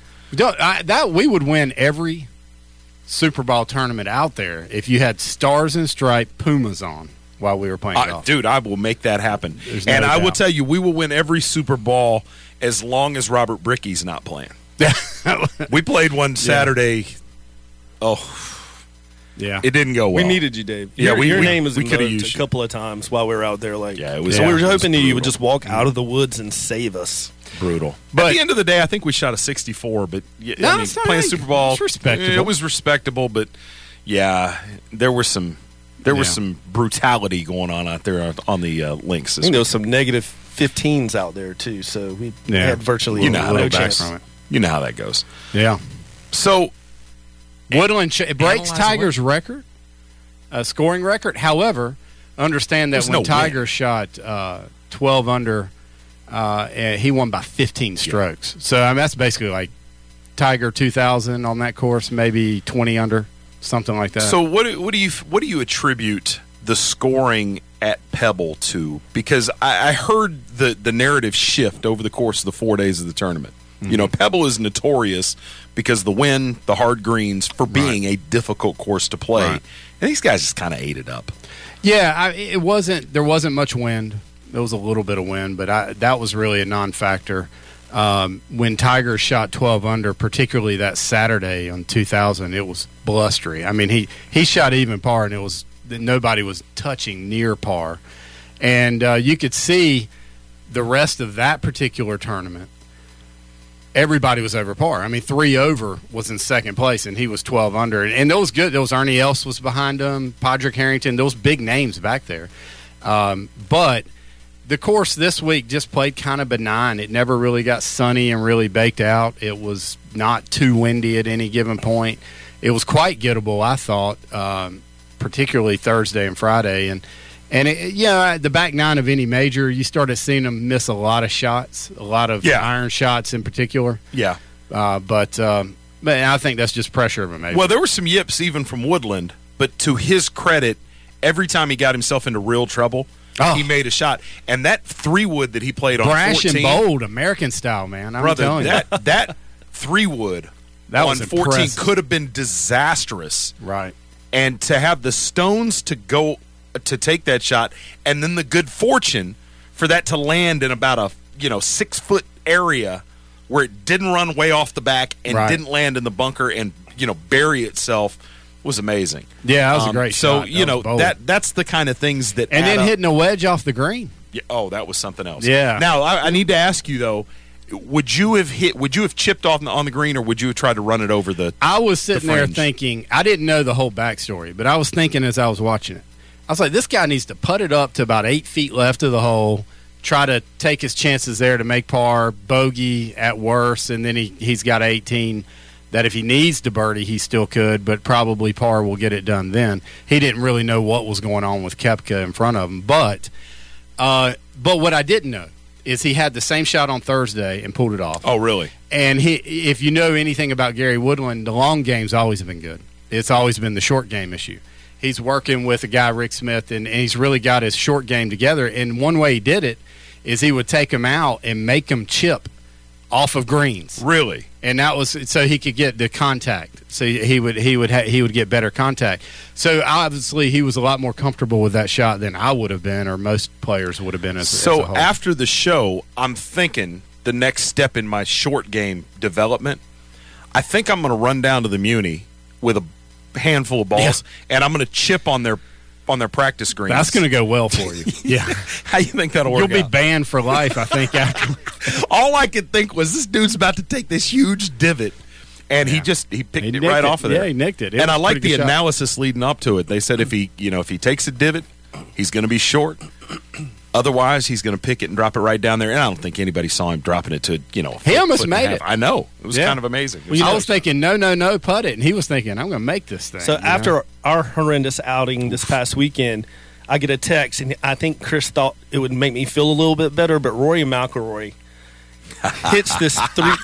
You can explain it better because you actually saw it, Chris. Like, what did he do there? Well, he got caught early on before the leaders had even gone off. He ended up in trouble. Down by a bunker, and he pulled the iron out of there, and he tried to shoot it out of there. And I love watching a pro of that skill level, that magnitude, hit a ball 3 feet. It was awesome.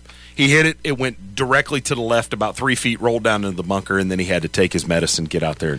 They had, on Thursday, on hole number 7, that short little par 3 down the hill, about 100, beautiful hole, and people kept hitting it over the green. And there was literally 3 or 4 whiffs. They had to hit this huge flop shot, and it was in this thick grass, and they were just sliding right under the ball. And then there was also 3 or 4 makes, so it's the craziest thing in the world.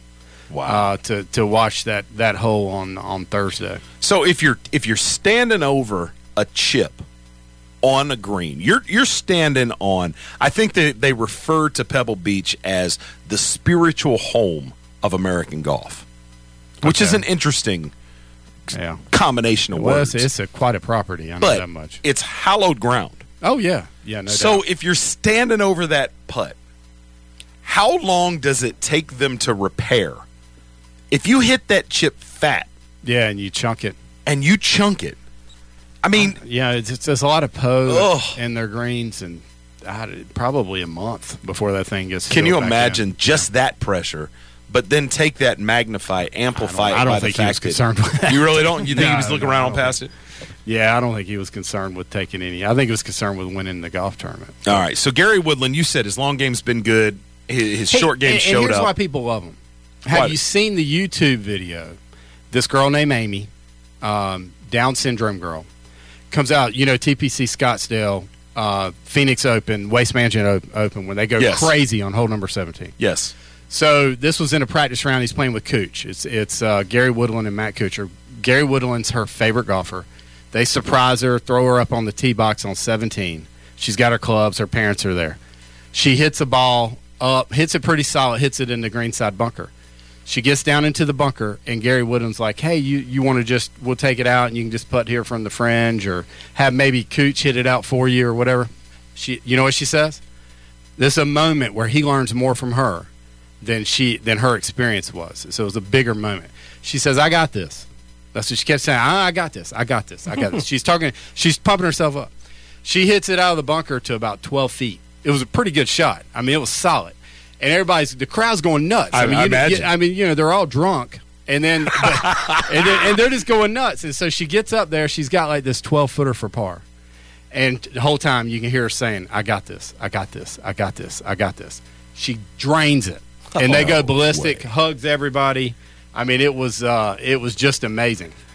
So that's why people love Gary Woodland. Okay, I'm failing to see what he did in that, other than it sounds like she lit it up. Well, he made her dream come true. All right, well we'll talk a little bit more about it on the other side. Diamond Dave Kaplan's joined us in studio. Thanks for hanging out from the Chiefs. He's got half an hour left to go.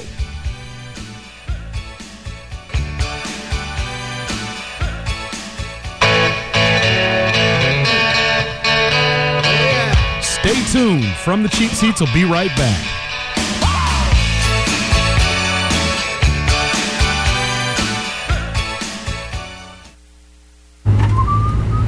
In 50 feet, turn left. Why are you driving so slowly? After a few drinks, I'm taking it slow. Well, you're not fooling the cop behind you. What? Get ready to pay in 0.1 miles. Getting pulled over for buzz driving could cost you around $10,000 in fines, legal fees, and increased insurance rates. Nothing kills a buzz like getting pulled over for buzz driving, because buzz driving is drunk driving. Brought to you by the National Highway Traffic Safety Administration and the Ad Council.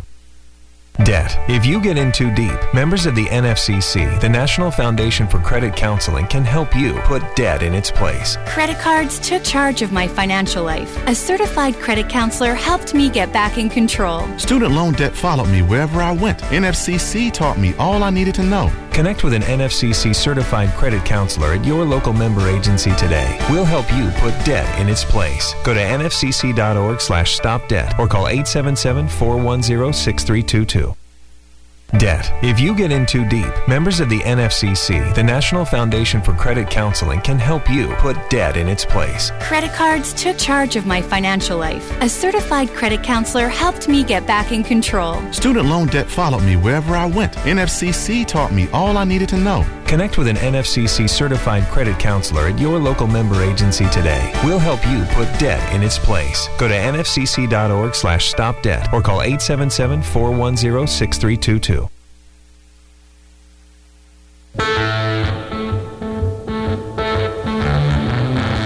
You're listening to From the Cheap Seats, a bunch of guys who have never been fired from ESPN.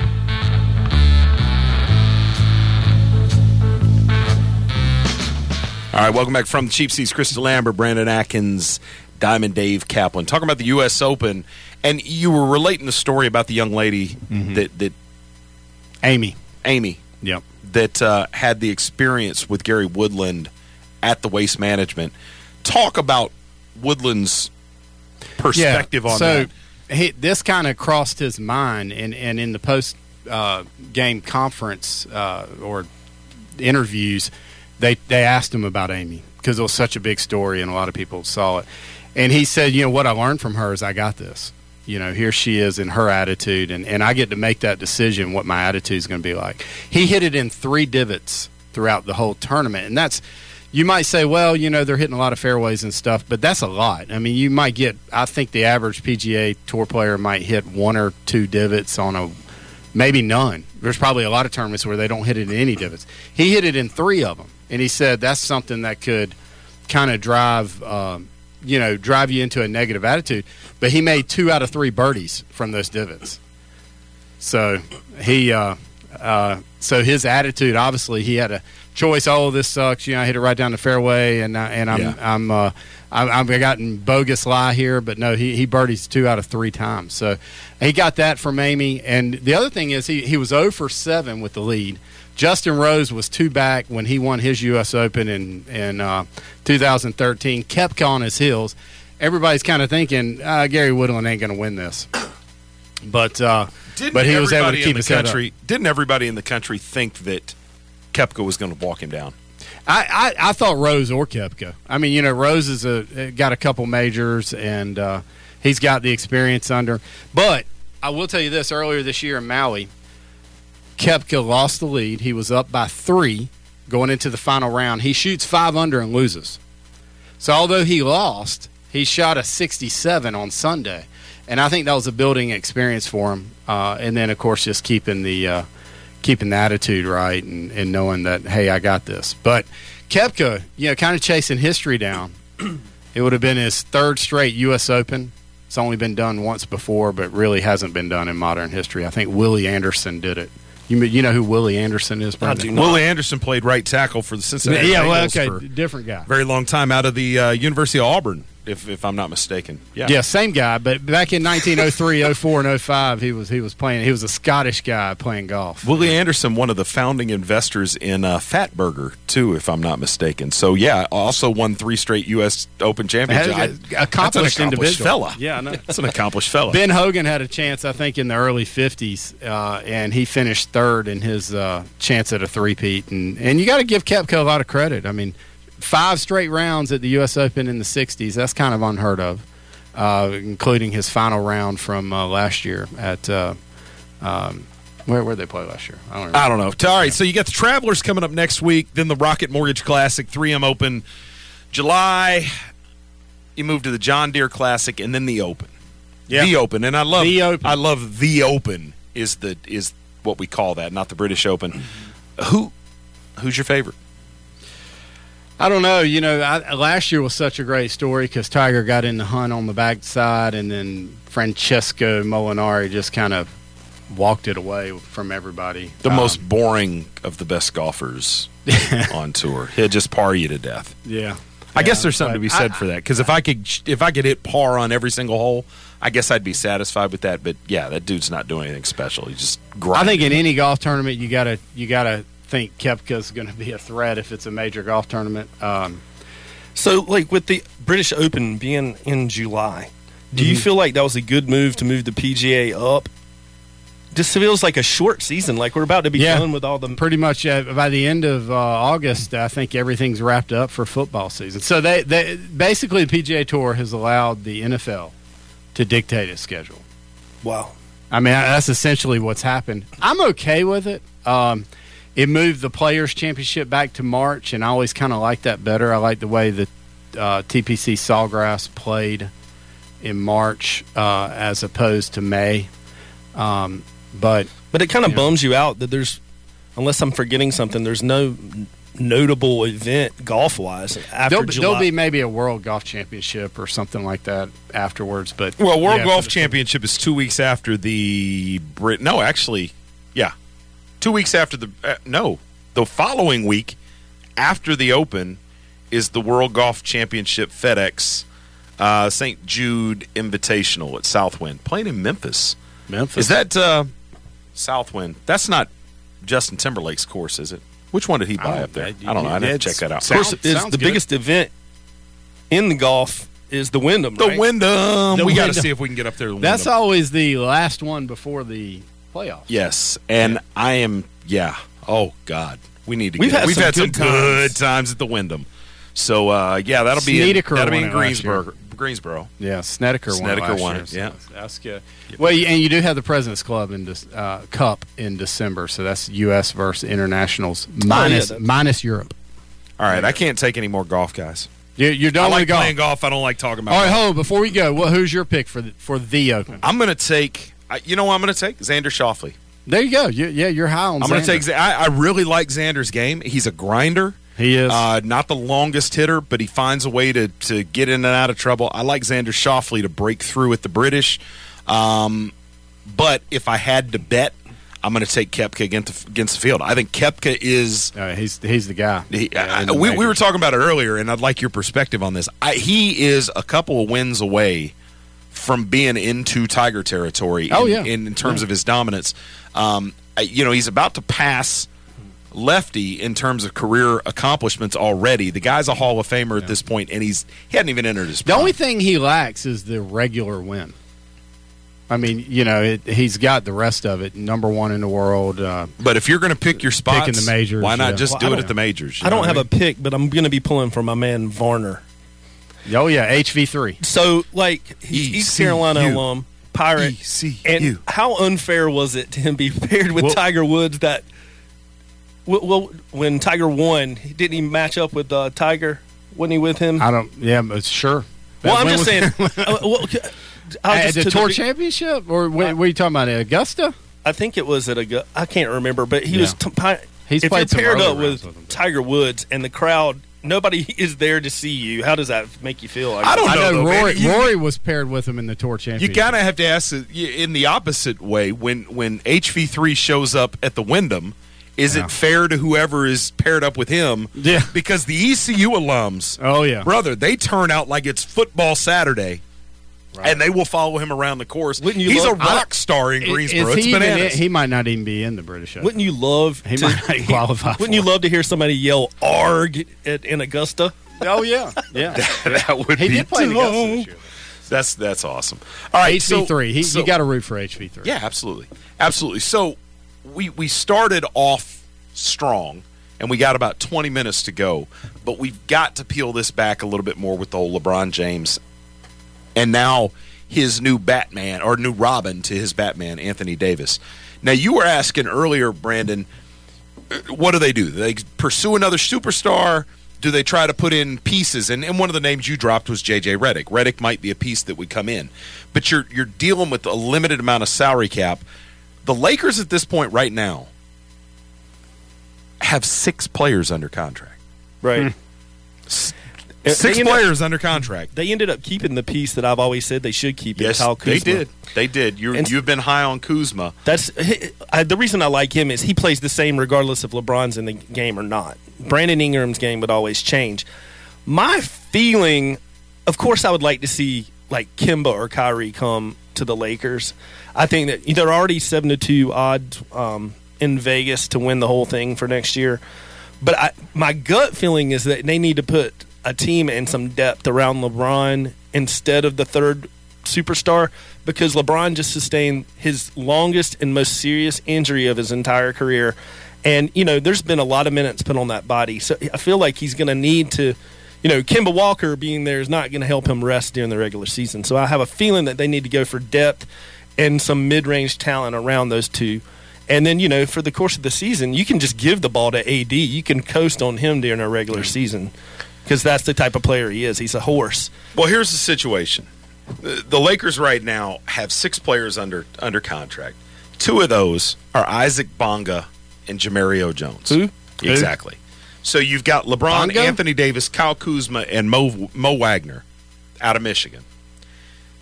You got a lot of work to do.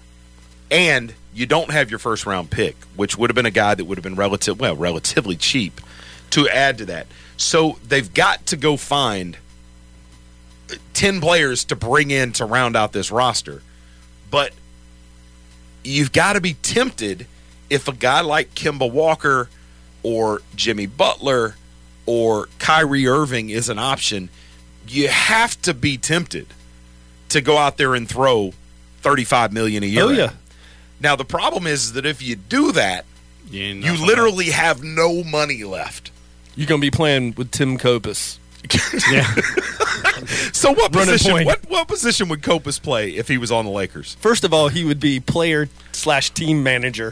Yeah. He'd be and then I don't know, man, just wherever you could hide him on the court, maybe. About halfway through the game, he'd had everything set up. He'd be the only guy in the NBA. That's funny.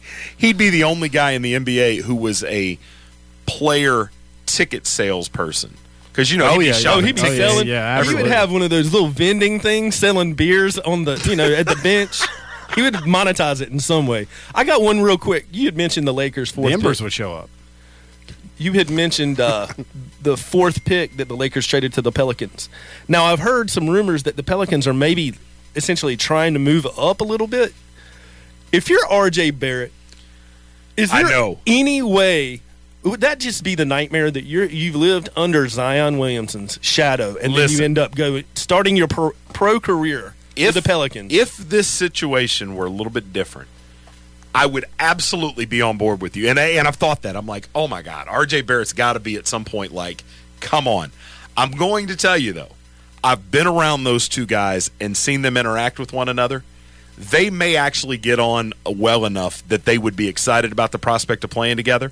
I don't know what the Pelicans are going to do with this fourth pick, but with what they have in place right now, with Jrue Holiday, Lonzo Ball, Brandon Ingram, Josh Hart, the first pick and the fourth pick, New Orleans is not going to be bad next year. Yeah, I think it could be better than the Lakers. The thing with the Lakers is going to come down to his health.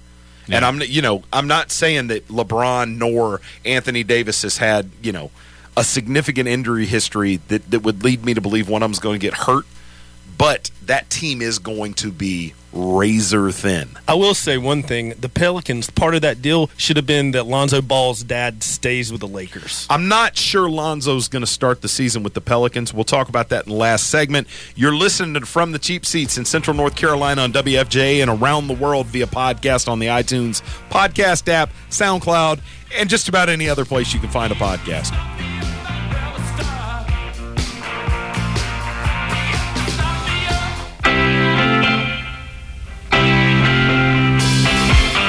From the Cheap Seats is a production of Cheap Seat Media, LLC, broadcast locally on WFJA 105.5 FM.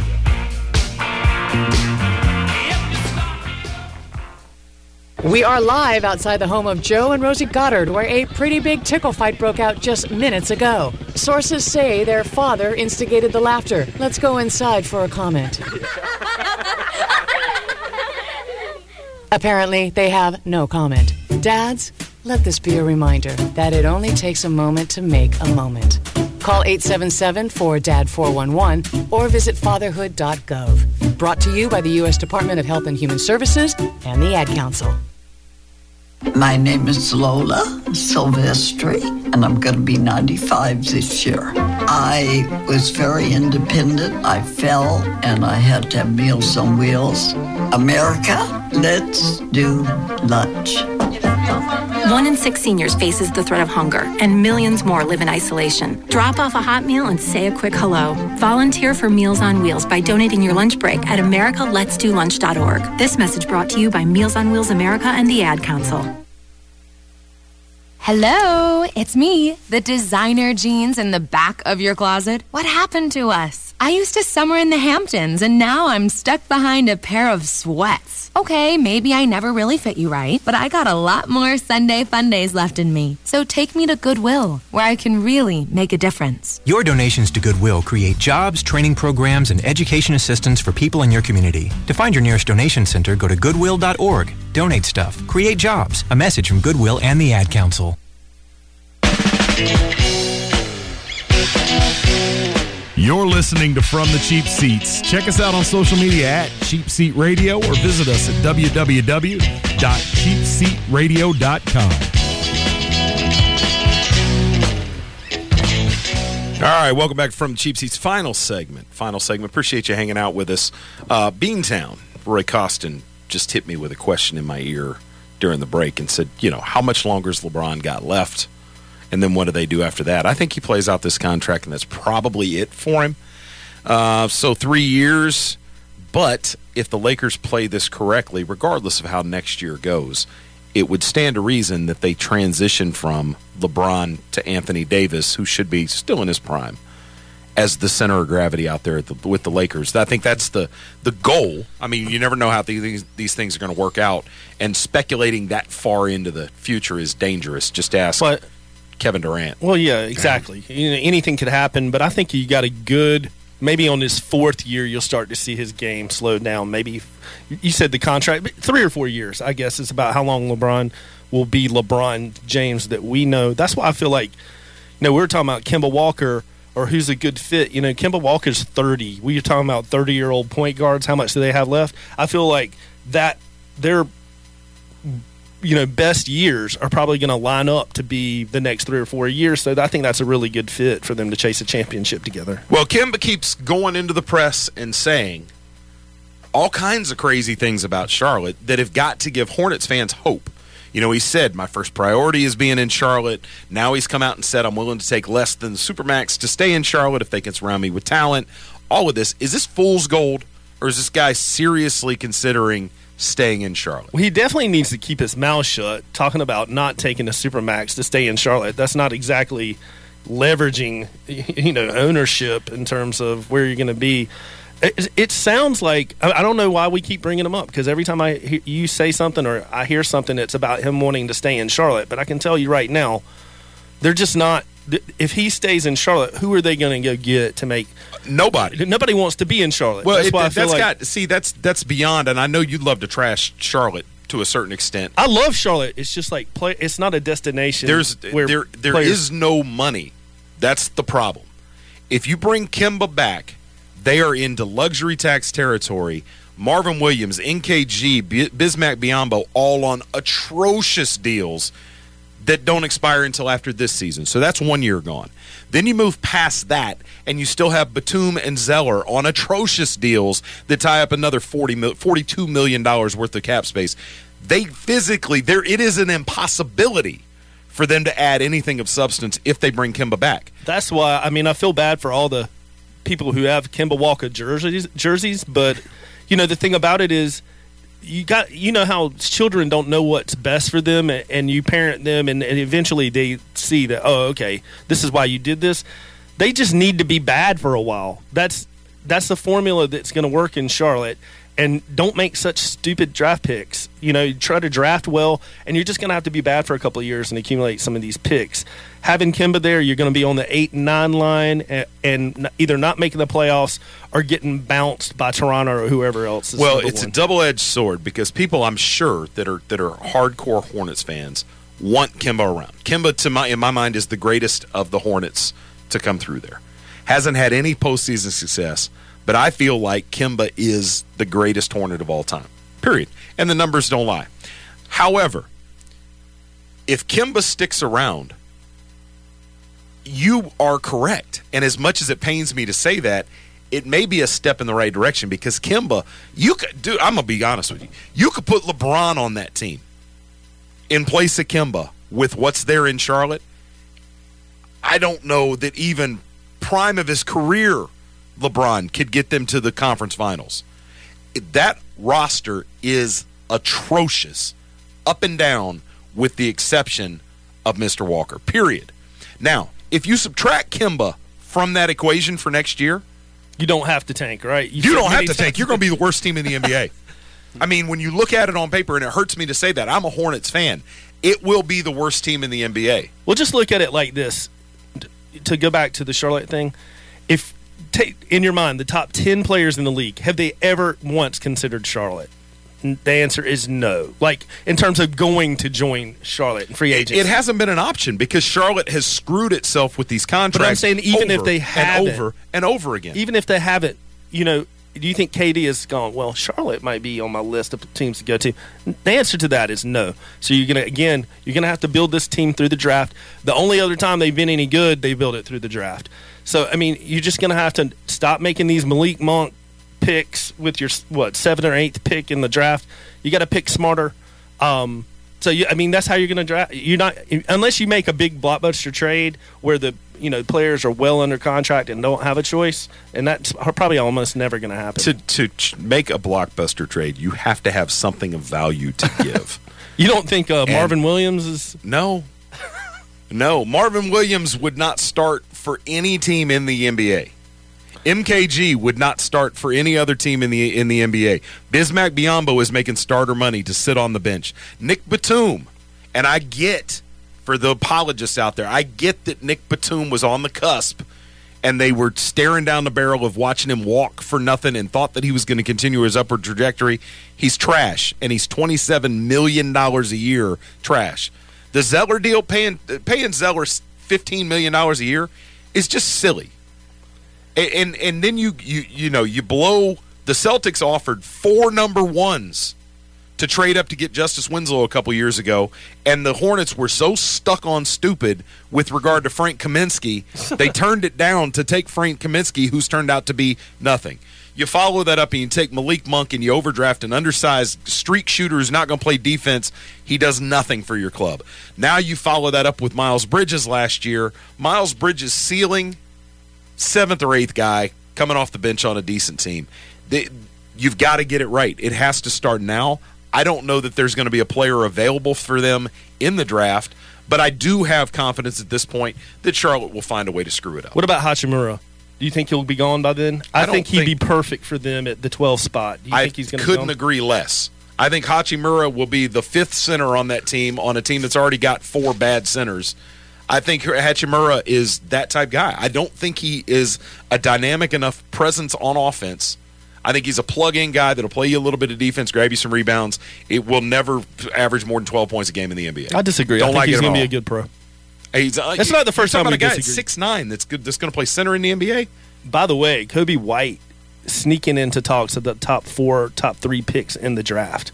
That's fake news. No, if you ask anybody. So this is only the second time we've disagreed, and it's happened at the very end of the show. So it's 2 disagreements right here. Coby White, at 4. I put him at 7. I think he goes before 7. I think he's at 5 or at 6. I don't think that he gets into the top 4. I could be wrong on that, but I find it hard to believe. First of all, I think the first 3 is set. I think Williamson, Ja Morant, R.J. Barrett, but I think that at that 4 spot, you pick your poison. And I think it's going to be one of the swing guys, either Jared Culver or DeAndre Hunter out of Virginia. That's where I'm thinking. Now, Here's my caveat to that, is that at the four spot, I said before the break, a couple breaks ago, I think, I'm not certain Lonzo Ball is going to be a New Orleans Pelican very long. Right. I have a sneaking suspicion that the Pelicans will send Lonzo Ball down to Phoenix. And the number 4 pick? Or what? For the number 3 pick, straight up? Phoenix owns the 6th pick. Oh, they go backwards. Oh, okay. No. I think straight up Lonzo Ball to Phoenix for the 6th pick. Okay. So maybe then they get 1, 4, and 6? That's what I think. I just wouldn't. And wouldn't it be something if they took Barrett and Cam Reddish? That would be awesome. Or you know, what if they get Carolina and Duke flavor together there?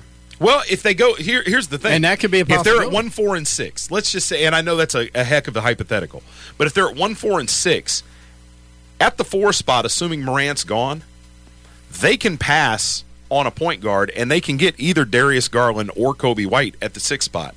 Right. And I think that's, I mean, if you go Williamson and then take whichever you prefer, Culver or DeAndre Hunter, the team at the 5 spot, who I don't even know off the top of my head, but at the 5 spot, you're staring down the barrel with either Coby White or Darius Garland, and those are in the top 6, 7 players in this draft. But it depends on who needs a point guard at that point. Yeah. So, I mean, you may have the opportunity if you're New Orleans and have gotten that 6th pick to get your point guard at 6. Right. I'm a big believer in addition by subtraction. If I'm a GM, I don't want to deal with the big baller brand at all. I just don't want that potential for them to be a distraction. I mean, do you just think about Lonzo Ball's dad around Zion Williamson? I mean, do you really want that? Do you really want that? So, I mean, I'm feeling like, I mean, I like your pick, but if I'm a team, I would rather roll the dice on a new player coming into the draft and take. Well, here's the thing that New Orleans has got to figure out is that Lonzo Ball and Zion Williamson in a vacuum, it's nice because you got Lonzo Ball who doesn't want to shoot more than he has to. You know, he wants to distribute the basketball. You got a kid coming in. The eyes of the world are going to be upon him. He's going to want the basketball every time down the floor, for better or for worse. The problem is Brandon Ingram has already showed he's a streaky scorer at best. Jrue Holiday, forte, playing defense, playing off the ball. You've got to find a legitimate scoring threat or 3 to go into that New Orleans team if Lonzo Ball is going to be effective. Because if you're coming out there with a backcourt of Lonzo Ball and Jrue Holiday. You like Holiday, too. I love Holiday. Holiday and Ball would be one of the better defensive backcourts in basketball. Be great. I mean, they got good length. They both play hard on defense, all the rest of that. I don't know where the scoring is going to come from between the two of them. And you're asking Zion Williamson to shoulder an awful lot of burden. You've got to find some more scoring around him. New Orleans' downfall through the Anthony Davis era has been that they haven't had wing scoring. Well, they don't magically have wing scoring now that they traded away Anthony Davis. And I don't think Brandon Ingram is necessarily the solution. You know, he's not part of the problem, but I need to see some more scoring somewhere from that team, or they're really going to struggle to run up and down the floor with teams out in the Western Conference. That's where I'm at with that. Thoughts? No, I mean, going back to the Lakers, you know, they lost Hart. They need perimeter shooting. They need a point guard. It'll be interesting to find out what they end up doing. I just wish we could get into the minds of these, I guess Jalen Rose called them the 4Ks. It's Clay, Kyrie, Kawhi, and who's the other one? I can't remember who the other free agent is going to be. Kemba Walker. Yeah. So, the NBA is as interesting now than it's ever been. It's been in a long time in terms of the shift of power from team to team. I mean, just think about it. You know, Golden State was, you know, the best team that's ever lived, and now look at they're basically in shambles right now with Durant leaving and Klay Thompson with the ACL. I mean, who knows what's going to happen there? They got to work out a deal with Draymond Green coming up here pretty soon. So, I mean, just finding out who the Lakers get in that shift of power is very interesting to me.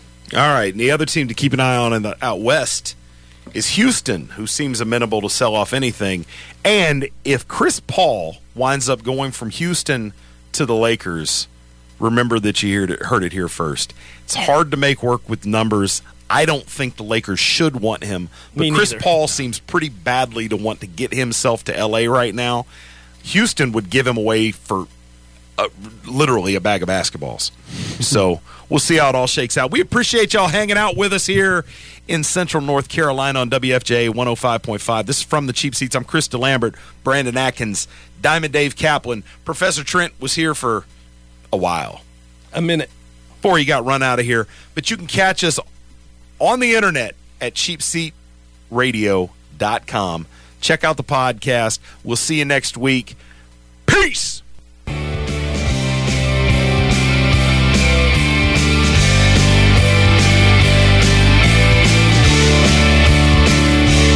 Chris DeLambert and Brandon Atkins on From the Cheap Seats, a production of Cheap Seats Radio.